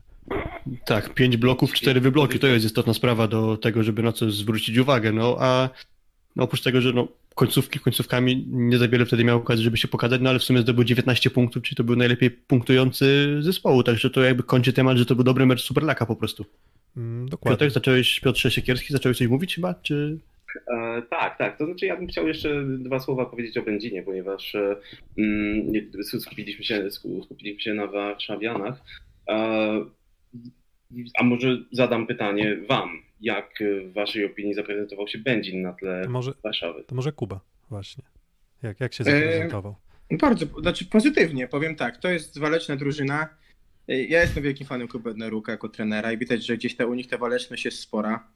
E, niedoceniany Rafał, no może nie inaczej, niedoceniany. Jakby Kiedyś mówiliśmy o takim pojęciu ligowy dżemik i Rafał Sobański jest jego przedstawicielem, ale z roli kapitana i z roli lidera w tym meczu się mega wywiązał. Gdzieś brakowało Rafała Faryny, wydaje mi się, że on był dobrze rozczytany też przez Azastazjego i tego się chyba myślę Warszawa bardzo bała, że on będzie dostawał dużo piłek i będzie nawiązywał do występów poprzedniego sezonu, ale tak jak mówię, to jest zawodnik, który wymaga rytmu meczowego. E, Środkowi, no Bartek Gawryszewski nigdy, nigdy nie dostawał wielu piłek, więc tutaj to nie będzie wielkie zagrożenie w sensie ataku, bo to jest bardzo pożyteczny zawodnik, natomiast w tym ataku tych piłek zawsze będzie moim zdaniem mniej niż 10.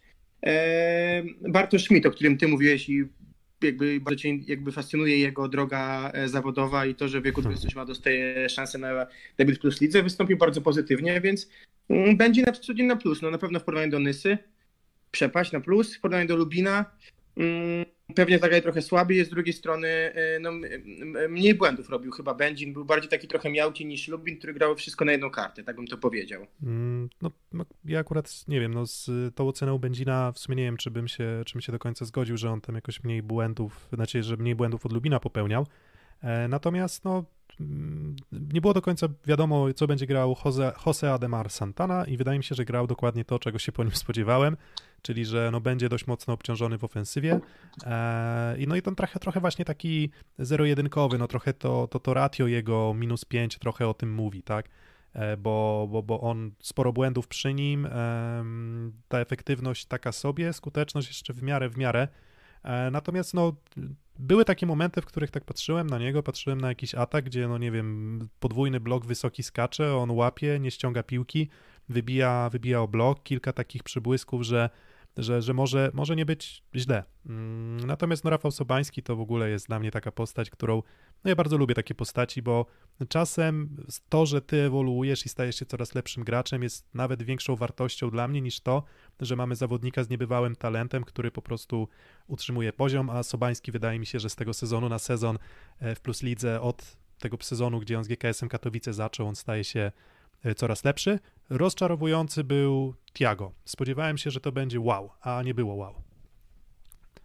To może zabiorę głos, bo akurat gdzieś mam w pamięci sporo meczów tego zawodnika i właśnie chciałem nawiązać do tego, że bardzo mnie rozczarował, bo spodziewałem się czegoś zupełnie innego po nim, a już w ogóle w pierwszym secie było tak, że dużo niedokładności przy nim się pojawiło. Myślałem, że to może gdzieś minie z chwilą, z biegiem meczu, ale nie do końca tak było i nawet jeśli pominiemy to, że może nie grał zbyt kombinacyjnie, zresztą przyjęcie Będzina nie za bardzo pozwalało na to, żeby jakoś super rozwinąć w ataku swoich środkowych, którzy umówmy się, nie są tytanami w ataku, nie są to najplastyczniejsi zawodnicy do wrzucania im trudnych piłek, no to jednak liczyłem, że chociaż jakiś rytm czy dokładność wystawy ze skrzydła zachowa, mm, a mam wrażenie, i, że i Ademar, i Faryna trochę się męczyli przy tej jego grze, trochę lepiej wyglądał Sobański.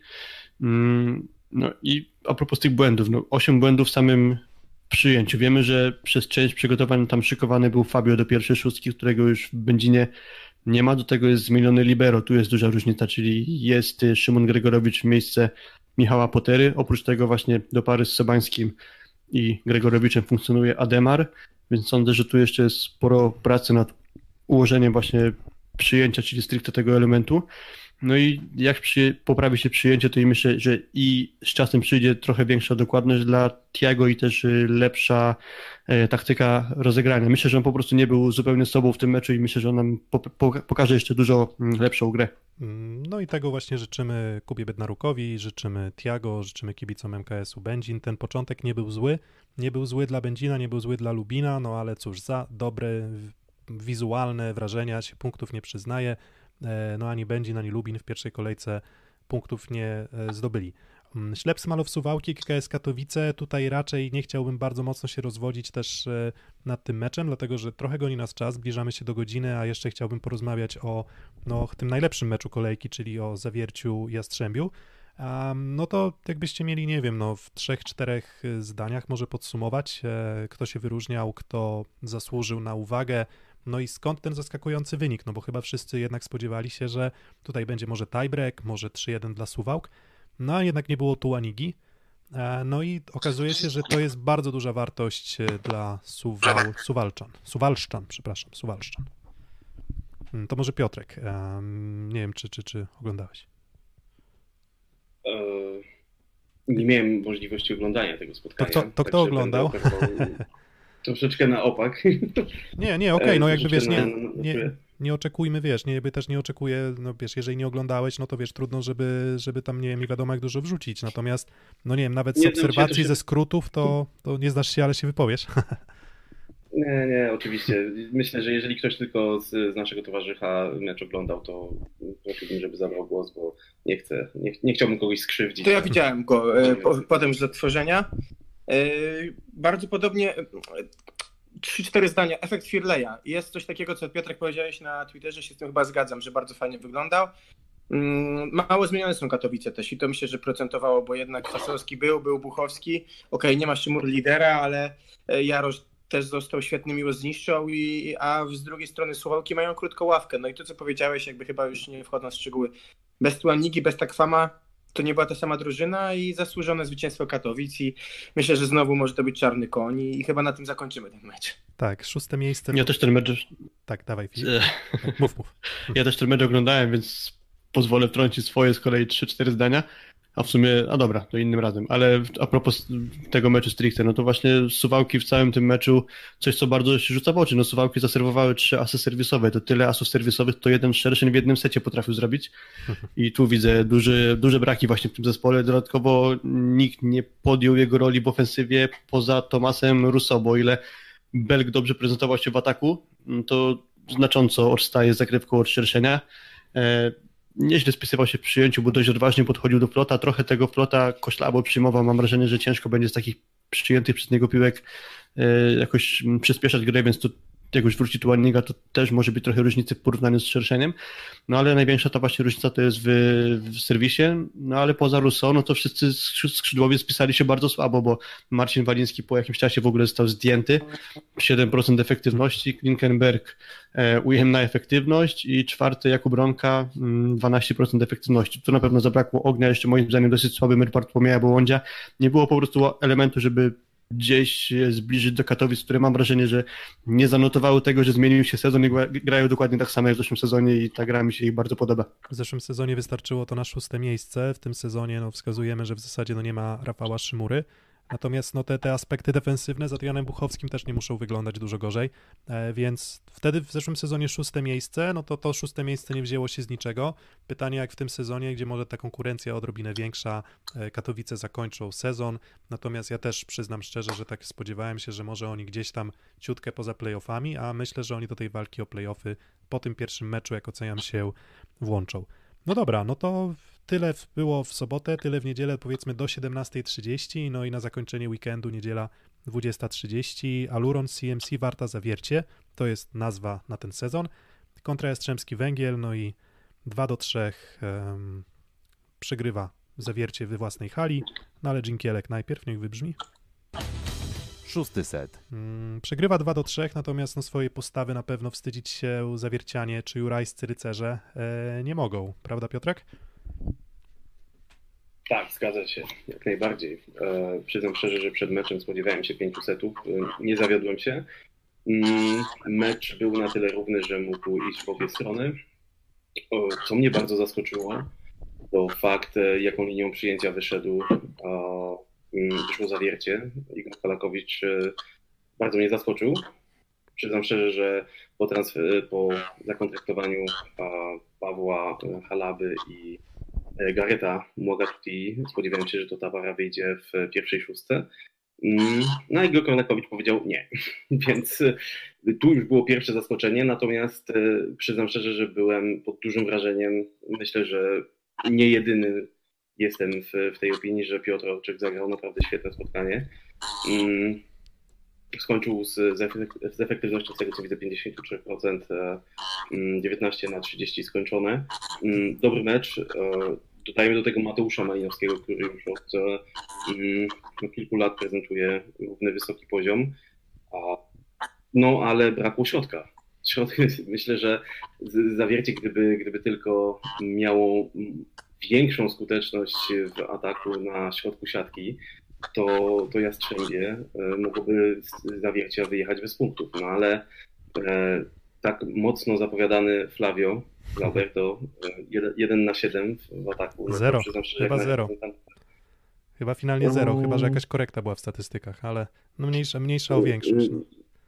0 na 7. Tak, y, a, a propos Flavio, to fajną opinię o nim czytałem. To chyba pan od WF-u na Twitterze napisał, że to był jeden z najbardziej dyskretnych debiutów w historii Plus Ligi i, i to mi się y, jakoś tak zgrywa z tym, co tak. widziałem. No właśnie, no ale tak, czyli, tak, tak, czyli w zasadzie tak. Mamy złoty dotyk Orczyka, który, no właśnie to, to nawet na, na czacie padło, że wszystko wpadało, czego, cze, czego nie dotknął, to się zamieniało w złoto, przynajmniej w ofensywie.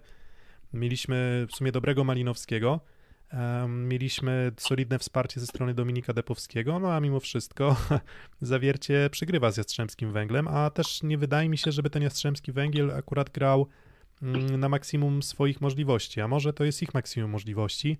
Um, świetny Fornal, taki nie, niejaki ten Rafał Szymura trochę był, no bo on w sumie kończył co dostawał, natomiast dawał się ganiać niemiłosiernie w, w przyjęciu. No i coś, o czym też, na czym osoba, na której chciałem się zatrzymać, no to właśnie Mohamed Al-Hardadi, bo, bo sporo krytyki spadło na niego po tym meczu. Mm, on ma przyjść jako taki zastępca Dawida Konarskiego i od niego się oczekuje, że on będzie grał co najmniej na poziomie Dawida Konarskiego, a może da coś ekstra. No i ten pierwszy mecz sprawia, że chyba trochę mogą zatęsknić kibice e, Jastrzębskiego Węgla za e, Konarskim. Trochę prosto, prostolubny, jeśli chodzi o kierunek ataku. Jest Marokańczyk, lubi gdzieś trzymać się ataku po prostej, ale od razu mi się przypomina to, co Piotr Siekierski powiedział przy tym o Ronaldzie Jimenezie. czyli brakuje mi tutaj trochę siły ognia, mocy uderzenia. Mam wrażenie, że oni mogli się we dwóch wybrać na siłownię i tam na jedną hantlę trochę więcej sobie nałożyć i jeszcze by sobie tam pogadali, może czas im by szybciej minął i do drugiej kolejki już y, ta siła ataku będzie odpowiednia, ale faktycznie to się rzuca w oczy. Mm, Ja dziś to już mówiłem w tym przedsezonowym odcinku, że to jest moim zdaniem zawodnik, który bazuje na sile fizycznej i na dynamice, e, więc y, być może po prostu to jest kwestia jego trochę fal startu, jeszcze niewystarczającego przygotowania fizycznego, więc na pewno jeszcze nie wyciągałbym jakichś daleko idących wniosków, że to będzie nie wypał, bo jednak widzę w nim potencjał na to, żeby co najmniej Dawida Konarskiego zastąpić, a, a grać jeszcze mm, lepiej. E, Nie wiem, co sądzicie o Jakubie Budzkim, bo moim zdaniem on tutaj jakiegoś odejścia na prawym skrzydle nie dawał Kuba. No Kuba. tak, tutaj, żeby nie, nie, nie wchodząc, nie, nie zajmując za dużo czasu antenowego, ja tego meczu nie miałem okazji oglądać, więc też A, na okej. samych statystytkach nie chcę też się wypowiadać. Na pewno, po, co tylko trzeba podkreślić też, że Forna staje się takim liderem i w ubiegłym sezonie jeszcze takim liderem numer jeden na boisku nie był, ale teraz chyba będzie. Widać, że czuje się bardzo, czuć, że Jastrzębski to po prostu Fornal i, i to na pewno trzeba docenić. Mm, Tak, no i to, to ja się może odniosę do tego pytania o Jakuba Buckiego. Jest dokładnie tak, jak miało być, czyli no, to był zawodnik, który w zeszłym sezonie był jednym z gorszych atakujących w lidze i dobra zagrywka, czy nawet świetna zagrywka mojego zdania na temat Buckiego nie zmienia. On po prostu nie daje tyle jakości Jastrzębiu, żeby razem z nim, nie wiem, walczyć, walczyć o najwyższe cele, po prostu. No, albo będzie Al-Haghdadi, albo będzie duży problem na prawym skrzydle, no bo tam w zasadzie no, nie, ma, nie, ma nawet, nie ma nawet którego przyjmującego za bardzo postawić. Może Gierżota na prawe skrzydło, bo on tam warunkami by pasował. Mm, Więc jeżeli no, Marokańczyk nie będzie działał dobrze, jeżeli się nie poprawi, no to Jastrzębie będzie mieć tutaj problem. A, no i właśnie to Jastrzębie w sumie tak, że no, Szymu trochę ganiani przyjęciem, a, słabe prawe skrzydło, no ale środek y, rewelacyjny. Mm, Muszę przyznać, że Juri Gładyr, Łukasz Wiśniewski, no postaci no tego się właśnie po nich spodziewałem. No to jest czołówka ligowa, no to zestawienie na środku jest jednym z najlepszych w lidze. E, No i właśnie Juri Gładyr moim zdaniem też dał ten taki czynnik X, jakim była e, zagrywka. On po prostu w tym momencie, gdzie wydawało się, że zawiercie zmierza do zwycięstwa 3-1, on tą zagrywką przycisnął i, i, no i dzięki, dzięki jego zagrywce po prostu te ważne akcje, ważne punkty Jastrzębiu wpadały. Mm, Ale jako całokształt, no trochę takie dwie drużyny z pewnymi swoimi ograniczeniami, tak? Nie wiem, nie wiem, czy to będzie dalej tak wyglądało, natomiast e, wyglądało to dobrze. To była taki solidna męska siatkówka, dużo gromów na, na zagrywce. No i teraz pytanie, czy to były e, gromy na zagrywce, czy może jednak po prostu będzie tam trochę e, zgrzytała jakość przyjęcia? Jak myślicie? Jak, jak, jak to będzie, tak? Czy, czy w zestawieniu Orczyk, Depowski, Żurek w ogóle zawiercie może na to dobre przyjęcie liczyć? No to zabiorę głos właśnie wracając do tego, co powiedziałem przedtem, czyli statystyka zawiercia przyjęciu po pierwszym secie, czyli przyjęcie perfekcyjne 0%, przyjęcie pozytywne procent 14 lub 16. To, to też jak powiedziałem wcześniej, nie wiem, czy coś takiego w ogóle widziałem kiedykolwiek, no ale potem z biegiem spotkania nie było lepiej i to mi się wydaje, że właśnie będzie duża pięta Hillesowa tego zespołu, no bo jak popatrzymy na statystykę już w ogóle z pięciu setów, czyli całego spotkania, no to perfekcyjne przyjęcie. Michał Żurek 6%, Dominik Depowski 6% i Paweł Chalaba nie przyjął w ogóle perfekcyjnie, czyli 0%. Mago Tutija akurat ok, bo 50% to tylko 4 piłki, a Piotr Orczyk 8%, czyli ci podstawowi, co zaczęli mecz, 6, 6 i 8% perfekcyjnego przyjęcia. Z czego miał szyć Kawanna nawet na ten środek. Robił co mógł, akurat na środku nie za bardzo było z czego. Ogólnie moim zdaniem pozytywny występ Argentyńczyka, ale pytałeś o to przyjęcie, więc do tego jakby tylko się odniosłem. Mhm. No też. Michał Żurek to nie jest najlepszy libero, jeśli chodzi o aspekt przyjęcia, na pewno jest trochę lepszy w obronie, więc tutaj w takim zestawieniu myślę, że będzie no, dużo problemów na tej pozycji.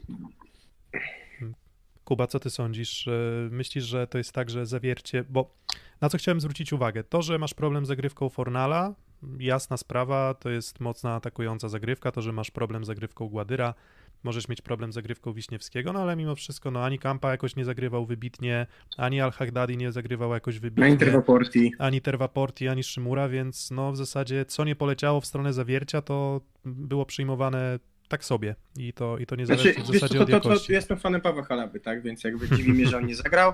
A Muga Tutija daje mega dużo defensywnie, więc wydaje mi się, że no docelowo bez Mugatuti to ja tego nie widzę jakby w grze zawiercia. Mi się wydaje, że to musi być gracz, który będzie grał po prostu w szóstce.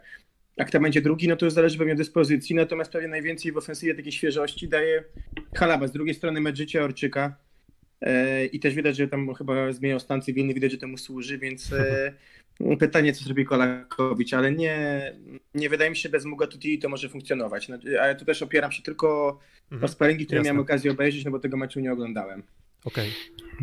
Mogę tutaj dość chyba później do, dołączył do przygotowań zawiercia. Może to jest wyjaśnienie tego, że może po prostu będzie trochę e, łagodniej wprowadzany do drużyny, do wyjściowej szóstki. To, co mnie zastanawia, jak ty, Piotr, Piotrek, Piotrek Siekierski tym razem, e, co sądzisz o tym, że na boisko wszedł Emi Trevaporti, bo pojawił się w trzecim secie, moim zdaniem mocno poprawił grę Jastrzębia.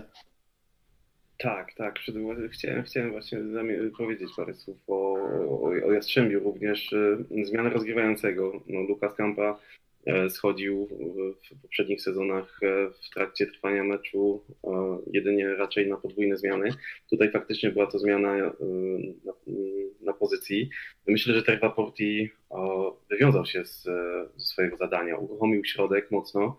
Dzięki temu, dzięki temu e, skrzydłowi później mieli troszeczkę łatwiej e, na, lewym i na prawym e, skrzy- skrzydle.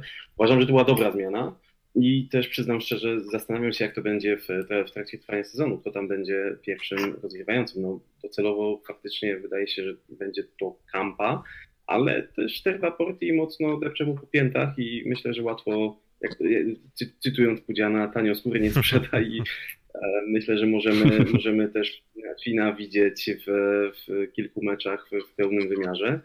Mm, Zobaczymy. No, jest, to, jest to na pewno ciekawa para rozgrywających i mam nadzieję, że. Ja jestem fanem Fina, ja bardzo lubię jego grę e, i chciałbym, chciałbym go y, widzieć na boisku. Natomiast lubię też Lukasa Kampę. też, y, też bym go chciał widzieć. No może na dwóch zagrają. No nie wiem. No, to jest, No wiesz, no taki system. żart, ale to jest oczywiście żart, ale faktem, faktem jest, że akurat y, jeżeli chodzi o sypaczy, no to tutaj Luke Reynolds raczej, raczej problemów miał nie będzie. Tym bardziej, że obydwaj rozgrywający prezentują troszeczkę inny styl gry. Mm, Ja jeszcze chciałbym się odnieść do przyjęcia zawiercia, o którym wspo- wspo- wspomnieliście.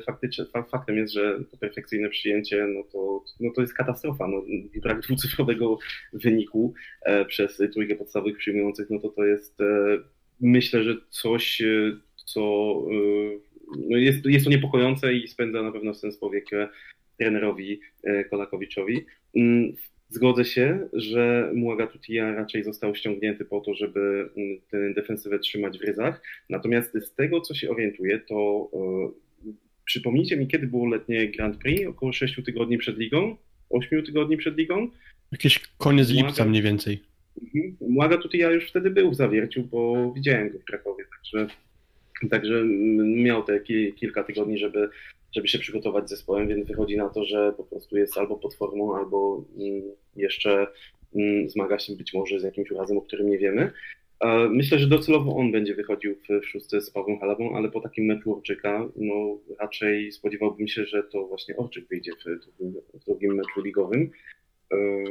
No i, i fakt, fakt, zgodzę się również z Tobą, Filip, że no, Michał Żurek y, bardziej lubi obronić piłkę niż ją y, bardzo dokładnie Dobra, przyjąć. to ja, to ja jeszcze, Mm. to ja się wetnę, wetnę i teraz ja zadam jeszcze jedno pytanie. Mm, Jeżeli tak dobrze zagrał Depowski i tak dobrze zagrał Orczyk i tak dobrze zagrał Malinowski, mm, to jak sądzicie, jak poradzi sobie Igor Kolakowicz z zarządzeniem ambicjami w szatni?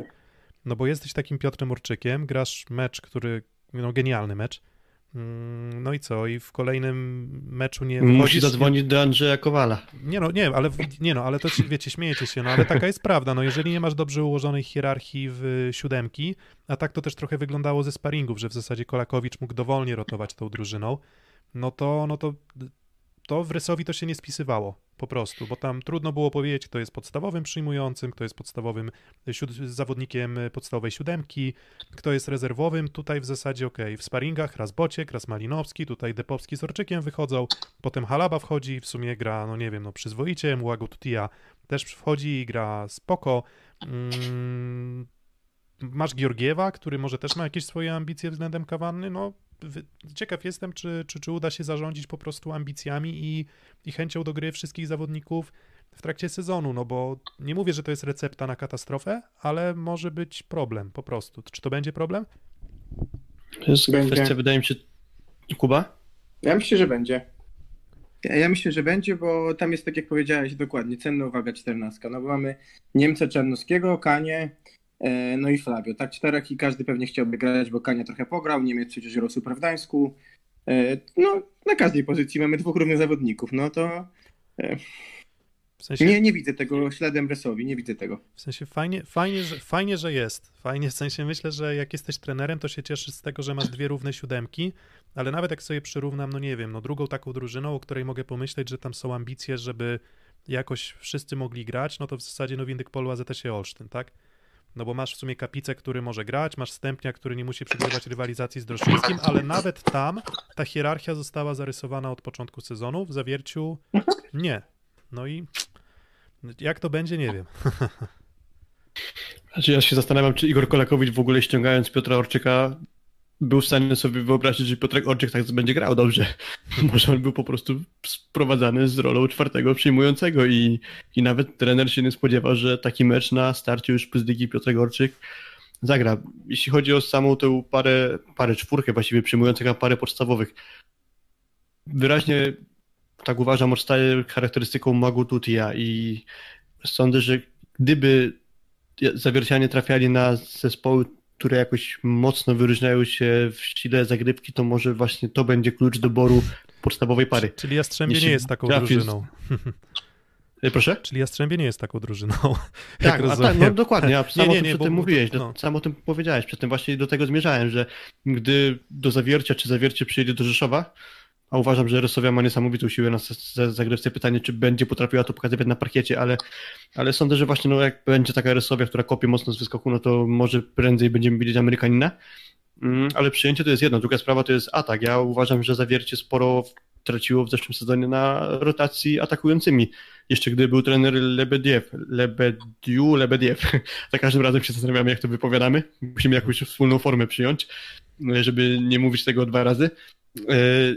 I wydaje mi się, że czasem było tak, że słabo grał Bociek, po czym nie był puszczany Malinowski, albo odwrotnie. I, tu trochę na efektywności z prawego skrzydła trochę zawiercianie tracili, moim zdaniem. No i dalej mamy tę parę, tę, tę samą parę atakujących. Mm. Ciekawy aspekt poruszyłeś, ale nie mam jasnej recepty, jak to będzie wyglądać. Jedynie co to właśnie Będziemy- to trochę ustawianie zespołu pod e, siłę zagrywki przeciwnika, żeby Tak, to tak, jakoś albo- zbalansować po tak, prostu. albo pod siłę zagrywki, no bo też tam no, Bociek lepszy blok na pewno niż Malinowski ma, Malinowski nie może lepsza zagrywka. To tutaj faktycznie na w tych naszych komentarzach na czacie, tutaj też fajny komentarz Piotrek Kos- Kossowski, że Kawana lubi grać za plecy, na ataku i na lewo, leworęcznego idealnie będzie szybko grał do Maliny. Faktycznie wyglądało to dobrze, trzeba przyznać. E, Rozegranie I Kawany. też, I też Malinowski jest takim zawodnikiem, który moim zdaniem jest lepiej predestynowany do gry szybkiej aniżeli Bociek. Dokładnie, więc e, Akawana, Akawana właśnie tak, tak lubi grać. E, zobaczymy. Natomiast no, w sparingach przedsezonowych ta współpraca Kawany z Boćkiem też nie wyglądała źle. Dobra, tutaj chyba możemy postawić kropeczkę, e, więc emocji było sporo. Jak widzicie, tematów do dyskusji nie zabrakło, więc Ja, ja się dopiero rozgrzałem. ty się dopiero rozgrzałeś. Nie, ale ja nie chcę, ja nie chcę, jeszcze, nie chcę jeszcze kończyć. Natomiast może przejdziemy po prostu do tych postaci, które wyróżniały cię najbardziej, czyli no, ustalmy sobie naszą siódemkę kolejki. Szósty set. Mm, No to tak tradycyjnie, może rozpoczniemy od pozycji atakującego. W zasadzie cztery postaci mi się nasuwają. Mm, Konarski, Schulz, Superlak i Malinowski. Malinowski. Malinowski najlepszy? Mhm. No ja myślę, że Konarski. Konarski Konarski. właśnie. Przyjąłem kryterium, przyjąłem kryterium zwycięskich zespołów, e, także Konarski też. Okej, no to cóż, demokratycznie chyba Dawid Malinowski się dobrze zaprezentował, przegrał mecz, Schulz przegrał mecz, Superlak mecz, wygrał. ale mówiłem przy tym o tym trochę, że w końcówkach nie za bardzo był widoczny, no ale też nie sposób doceniać jego występu, bo i w liczbach to wyglądało dobrze i w sumie blok, bo to patrzymy głównie na atak, no ale też w bloku, chyba 4-punktowe bloki, 5 wybloków, to też warte uwagi. Mhm. A propos od razu mi się ramka zapaliła, Łukasz Wiśniewski 9 wybloków, to też Pięć, warte odnotowania cztery. chyba. Jeszcze raz, Piotrek? Okej, E, Odwrot, pięć, pięć, pięć bloków i cztery wybloki. No, ale to Mhm, tam tak, kwestia... ale- Chyba Konarski. Malinowski. Co Konarski pierwsza, Malinowski druga. Mm, No wydaje mi się, że najmocniej decydowali o obliczu swoich drużyn, Mhm. bo, bo z tym Superlakiem tutaj ten argument o końcówkach trochę mnie przekonuje, Tak. że, że, że, że, że, że on po prostu nie decydował o, o tych, tych no końcówkach, a były stykowe te sety. A więc, no i Konarskiego jeszcze bym wyróżnił z tego powodu, że wszyscy mówili Butryn, Butryn, Butryn. No przychodzi Konarski i o Jezus Maria, ten beznadziejny Konarski, on nie udźwignie tego, no i udźwignął. A, I za to, za to też bym chciał go, e, chciał go wyróżnić. Tak, Konarski, znaczy wszyscy zaczynali z pułapu 0, Konarski zaczynał z pułapu minus 10, a mimo tego się wywindował, moim zdaniem na samą górę jego, jego bym dał do pierwszej szóstki właśnie naszej Dobra. siódemki. Tak. Jak to fajnie brzmi, do pierwszej szóstki naszej siódemki. Tak, pierwsza szóstka naszej siódemki. No to tak, pierwsza siódemka naszej szóstki. E, No to Konarski i Malinowski. Możemy na tym, e, możemy chyba tutaj taką obsadę ustalić. E, No to po przekątnej. Z tymi rozgrywającymi zawsze jest problem z oceną. Natomiast tutaj tak, no z mojej strony Kawanna, Firley, Toniutti. e, No i w zasadzie tyle chyba. Tavares, o i Tavares. Tak Shirley to Newty. Mi się wydaje, że tak, Shirley wyprowadził świetnie grę i ten efekt, o którym mówiłem, a to Newty klasa sama w sobie 3-0, no, no ktoś z tego walca z akcji musi być i, i najczęściej jak ktoś musi być, to jest Benjamin Toniutti. No i to Newt jeszcze najwięcej zagrywek w swoim zespole. Też warte podkreślenia, bo to nie jest akurat zawodnik, który tym elementem się rzuca w oczy. On nawet taką formę Am- zagrywki atakującą sobie wykreował, co? Taką, taką silniejszą trochę. Tak, i chyba obu meczach ostatnich z akcji, czyli chyba i z Nysą i w finale Superpucharu, chyba właśnie po jednym asie zrobił zagrywką z wyskoku. Na pewno z Skrą, nie jestem pewny, czy tak było z Nysą. A Piotrek, jakie ty masz zdanie?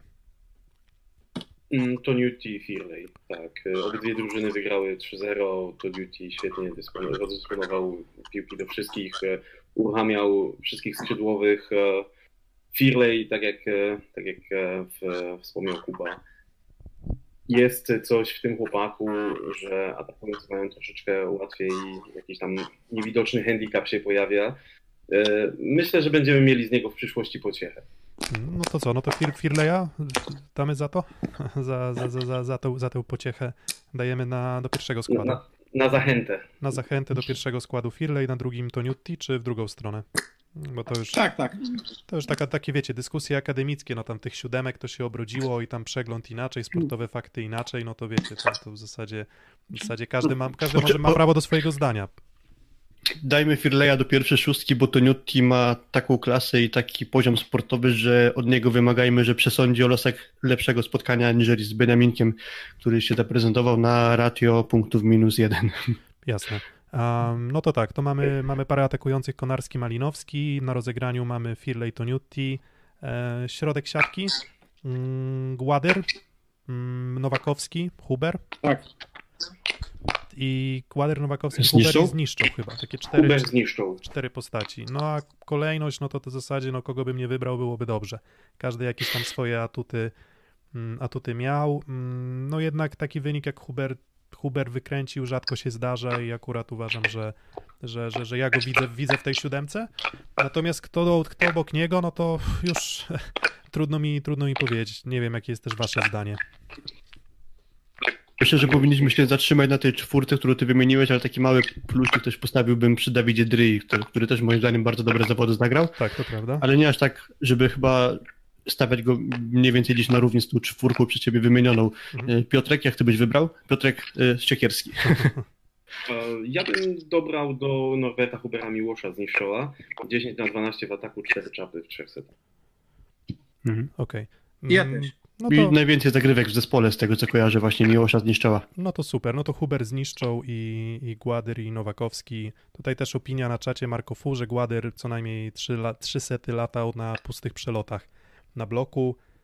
Tak faktycznie było, natomiast no, ja uważam, Przed zmianą że... z Tervaportim. Tak, natomiast, natomiast, e, natomiast wiesz co, ta znaczy tutaj wydaje mi się, że przeloty chodzi o blok. A, Mhm. że, A, że, że, okej. że on po prostu nie, nie łapał na bloku swoich rywali, mm, no ale ta zagrywka moim zdaniem była kluczowa. W sensie, no bez niego moim Chociaż- zdaniem byłoby 1-3. mm, Chociaż też mam trochę to fajne takie w sumie określenie, że miał puste przeloty, bo mam wrażenie, że on zagra- zagrał trochę dwa mecze na zagrywce, czyli świetnie zaczął. Od jego dobrych zagrywek się zaczął pierwszy set w ogóle tego meczu wygrany przez Jastrzębie bez większego problemu i później miał trochę przerwy, gdzie on niemalże non-stop psuł, nie każdą zagrywkę, ale większość, po czym gdzieś od czwartego seta w piątym secie wrócił do takiego swojego lepszego wygrywania. Wiecie, na początku myślałem, że będzie taki typowy Gładr, że on na trzy zagrywki trzy razy tyle musi zepsuć, Mhm. czyli jak zrobił trzy razy w pierwszym secie, to skończymy z dziesięcioma zepsutymi, Mhm. po czym skończył tak, że chyba miał pięć asów, a tylko cztery błędy, więc no na, naprawdę jak na niego to jest wynik niespotykany. Dokładnie, no ale Huber, Huber i Mm. zniszczą, wydaje mi się, że i Gładry, i Nowakowski, więc y, no taki kłopot bogactwa tutaj w tej kolejce.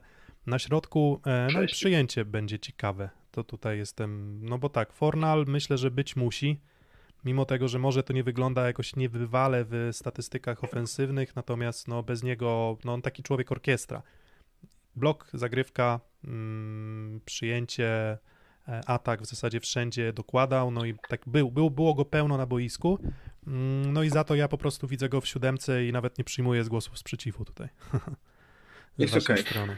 Jest ok? Ja, ja, ja, dorzucę, ja dorzucę trzy osoby, Semeniuk, dorzucę e, Andringa, e, Orczyk, e, no to trzy, no to trzy dorzuciłem. No. A jeszcze byś Kogoś z dorzucił- nich weźcie. E, dobra, e, no ja jeszcze stawiam na Orczyka, no bo mówię, złoty dotyk, to, to me, wiesz, atakujesz 30 razy i w zasadzie wszystko ci wpada, no to, no to ta, takie rzeczy się po prostu zdarzają bardzo rzadko, no i nawet pomimo tej porażki tutaj Orczyka jednak w tej siódemce widzę.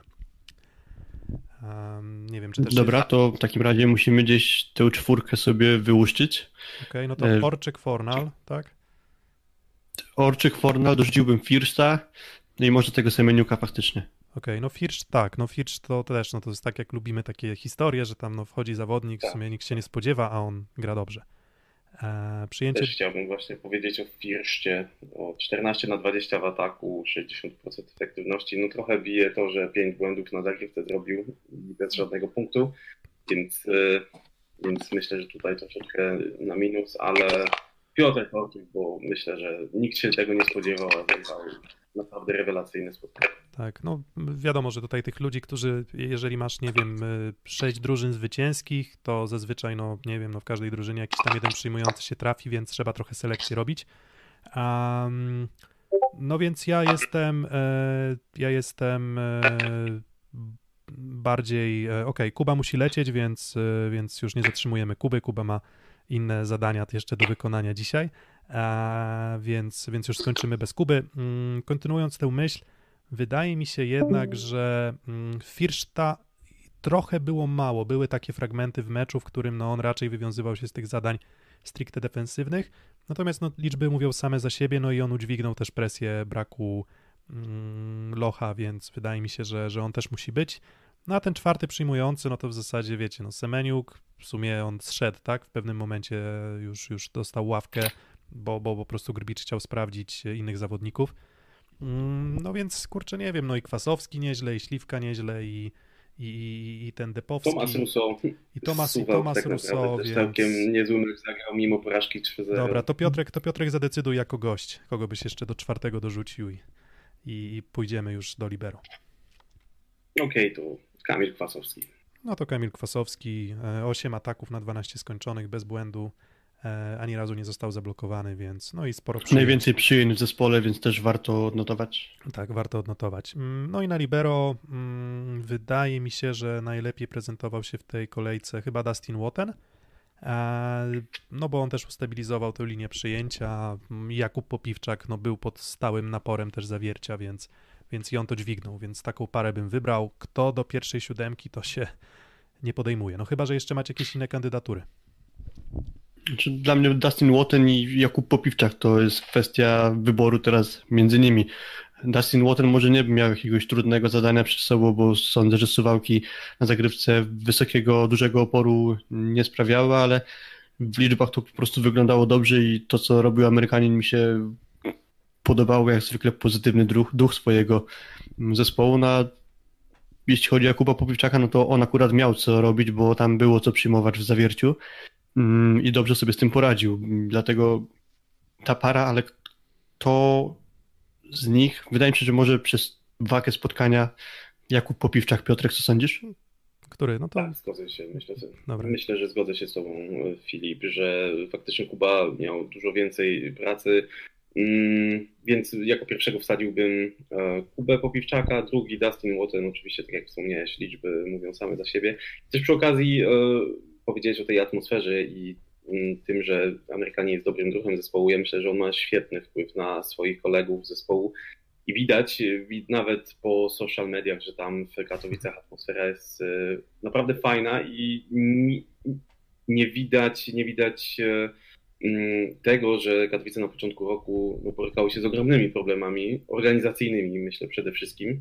W tej chwili wygląda to całkiem fajnie, owocnie, no i myślę, że Katowice mogą bardzo mocno namieszać w e, tym sezonie. Dlatego Dustina bym posadził jako drugiego libero, a Kubę Piwczaka jako pierwszego. Okej, no czyli mamy reprezentanta y, Czarnych Radom, Konarskiego w podstawowej siódemce, mamy reprezentanta Katowic Firleja, mamy reprezentantów Jastrzębia, y, Fornala, mm, Zawiercia, Orczyka, Zniszczą jeszcze z Katowic nam wpada, Norbert Huber z PGS Krybełchatów, no i właśnie Jakub Popiwczak. Um, czyli co, w zasadzie któryś, o który, którejś drużyny nie wyróżniliśmy ze zwycięzców? Nysy. A, ze zwycięzcą, A, okej. ze zwycięzcy. No Warszawa. nie, no myślę tak. W sensie, no, no nie, no, no nie, nie. Nysy, ny, nysy, nysy nie wyróżniamy. Nysa, Nysa zasłużyła No tak, ale jak Piotrek plus. powiedział, Piotrek e, Siekierski z Warszawy nie ma nikogo. A, Piotrek Nowakowski jest, pomyłka. no jest, no jest w drugim, jest w drugim składzie, więc, e, Tak, więc, drugim składzie. Jakoś, jakoś to zbalansowaliśmy. No dobra, no to wydaje mi się, że mm, możemy zakończyć jeszcze takim jednym małym pytaniem do was i to już po prostu bez rozwijania się e, z archiwizu... Przepraszam, ja będę miał jeszcze jedno pytanie, muszę do tego wrócić, ale daj mi no e, później. Nie, no dobra. 30 sekund. No dobra. E, dobra, to na koniec dostaniesz jeszcze 30 sekund. Przyznam Bo ci. muszę znaleźć komentarz. Okej, a mm, wasze typy Mam. na czołową czwórkę do medali i do spadku. Bo w sumie nie poruszyliśmy tego tematu w takim nagraniu przedsezonowym, no i tak na zakończenie może tego odcinka, już po pierwszej kolejce, mm, czy coś się zmieniło. Mm, No to może Piotrek od, od ciebie. Kto, kto wypadnie poza półfinał? A kto się w półfinale znajdzie? Poza półfinał. Się w półfinale znajdzie, no to tak, to jest, no, no chętnych jest na pewno wielu. No, dlatego E, pytanie Myślę, trudne. że liga może być jeszcze bardziej wyrównana niż w ubiegłym sezonie, natomiast jeżeli chodzi o moje typy, ja przyznam szczerze, w waszej sądzie przedsezonowej w, e, wrzuciłem Skrę jako mistrza, ale myślę, że po tym, co pokazał Kędzierzyn i po tym, co zobaczyłem właśnie u, u nich w zespole, wstawiałbym raczej Zaksę w- jako pewniaka do półfinału, natomiast e, te pięć drużyn e, równych, e, które będą jej deptały po piętach, będą się biły o te trzy miejsca. Stawiam, że w czwórce będzie Zaksa, Skra, Jastrzębie oraz Werwa Warszawa. Okej. Um, Mhm. Filip? Dobra, Aha, czwórka czy kolejność? Znaczy, no czwórka to- czy kolejność? To czwórka, znaczy no to dobra, no to, to najpierw podaj czwórkę, a potem medale jeszcze Piotrek się dotreści. Mm, Jak Mhm, no to ja bym wyrzucił z tej piątki wymienionej przez Piotrka, e, z czwórki wymienionych przez Piotrka wyrzuciłbym Jastrzębie, a dałbym tam Rysowie. Mm, No to ja się zgadzam z takim werdyktem jak ty Filip, e, czyli, czyli Skra, Zaksa, Resowia i Werwa Warszawa. Mm, No i teraz medale. No dla mnie, okej, to teraz może ode mnie, to ja uważam, że złotym medalistą będzie Zaksa. E, Srebrnym medalistą moim zdaniem mimo wszystko będzie Resowia, no i na, na, na trzecim miejscu widzę PGS Krebełchatów w tym sezonie, no i czwarta werwa Warszawa bez, e, bez medalu. Oczywiście to jest wróżenie z fusów, natomiast mm, mam, mam trochę obaw o Taylora Sandera, bo zaczyna się źle i wydaje mi się, że no, bardziej byłbym w stanie zrozumieć, że on gra, ale gra tak sobie i będzie dochodził do formy na boisku, niż to, że no, dostał trochę większych obciążeń, no i ma, pojawił mu się wysięg w barku, no to słaby sygnał na, na, na, start, na start sezonu, dlatego właśnie ja widzę Skrę na miejscu trzecim, no ale no, na tyle cały czas moc drużyny jest duża, żeby do półfinału awansować. Mm, Kto dalej? Piotrek, jak twoje typy? Piotrek Siekierski? Bo innego już nie ma. Jestem tu, E, jestem. okej, tak, ja zgodzę- zgodzę się z e, Piotrem Złochem, że mistrzem powinna zostać Zaks. Inaczej nie powinna, a to jest moje wróżenie z herbaty. E, Mistrzem będzie Zaksa, drugie będzie mimo wszystko Jastrzębie, trzecia Skra, czwarta Werwa Warszawa. I to jest właśnie duży, duży znak zapytania przy Skrze, przede wszystkim jeżeli chodzi o przyjęcie i o Taylora Sandera, bo faktycznie no, nie, za, nie zaczyna się to wszystko dobrze. No, nie chcę mówić, że Skra y, zakontraktowała kota w worku, bo wszyscy wiemy, do jakiej formy może doprowadzić swoje ciało y, Amerykanin, ale co w przypadku, jeżeli tej formy nie będzie? No to jest właśnie duży znak zapytania i nie chciałbym, żeby to okazał się, żeby Taylor okazał się niewypałem transferowym. Życzymy mu powrotu do zdrowia i no, żeby cieszył, na, cieszył nasze oczy swoją No i Filip, teraz jeszcze... To tu jest właśnie największa zagwozdka u mnie. Ja jako mistrza, tak jak wystawiam Zaksę, tak, y, ja jako mistrza stawiam Zaksę i ta największa zagwozdka to z Taylorem Sanderem, biorąc pod uwagę, że on już bardzo długo w sumie tę kontuzję leczy i nadal pojawiają się niezbyt pozytywne sygnały, to sądzę, że y, na razie po prostu jakoś oceniam skrep bez Amerykanina, no i w związku z tym jako tego srebrnego medalistę, czy też drugą drużynę sezonu dama Sekorysowie, trzecią skrę, czwartą Warszawę i jak wcześniej już mm, wspomniałem, to ja strzemię bym z czwórki mm, wyrzucił. E, Tak to z mojej strony. Obiecane pytanie muszę to pytanie zadać, bo mam swoją teorię i muszę ją potwierdzić, a w tym składzie być może ją uda nam się potwierdzić, Mhm. bo Artur Stec pytał przedtem, kto ma prawa autorskie do tego określenia dżemik ligowy. Ostatnio używał go Kadziewicz w prawdzie siatki, a ja mam swoją teorię, bo ja to pierwszy raz usłyszałem właśnie od Piotrka Złocha. Jest to pytanie, pytanie moje, czy ty to usłyszałeś wcześniej, czy ty to wy, wymyśliłeś? Mm, Wiesz co, ale to ja, ja to raczej kojarzyłem w, w odniesieniu chyba nawet do ekstraklasy bardziej. Więc, e, więc nie, ja, ja, tego, ja tego nie wymyśliłem sobie, praw autorskich nie roszczę do tego, e, do tego stwierdzenia, natomiast e, czy w kontekście siatkarskim, to, to, to, to ja zacząłem używać go wcześniej, no to trzeba byłoby jakąś, wiecie, wideo weryfikację przeprowadzić z, z, z, z, z nagraniami, w których się wypowiada na przykład Łukasz Kadziewicz. No ale to tam taka dygresyjka. No to spadek i kończymy. Mm, Moim zdaniem Nysa. Ja podtrzymuję swoje zdanie Nysa. Piotrek? Hmm. Mm, No, Nysa, Kuprum, Lub, Lubin albo Będzin. Nie życzę nikomu, ale no niestety ktoś, ktoś z tej ligi musi spaść. No a jakby twoja, a jakby, a jakby twoja e, siekierka, nomen omen, jak siekierski, to siekierka miała spaść na głowę kogoś, to, to czyja głowa Gdyby się miała spaść na czyjąś głowę. A, no, jeżeli Nysa nie poprawi diametralnie przyjęcia, to, to spadną. Mhm. No Ja też tylko sobie uzupełnię, bo powiedziałem Stal Nysa z dwóch powodów, które się w sumie wzajemnie uzupełniają. Pierwszy to jest taki, że tam są takie charaktery, które mam wrażenie niezbyt dobrze znoszą porażki i które raczej szybko, których morale szybko pada, jeśli dobrze nie idzie.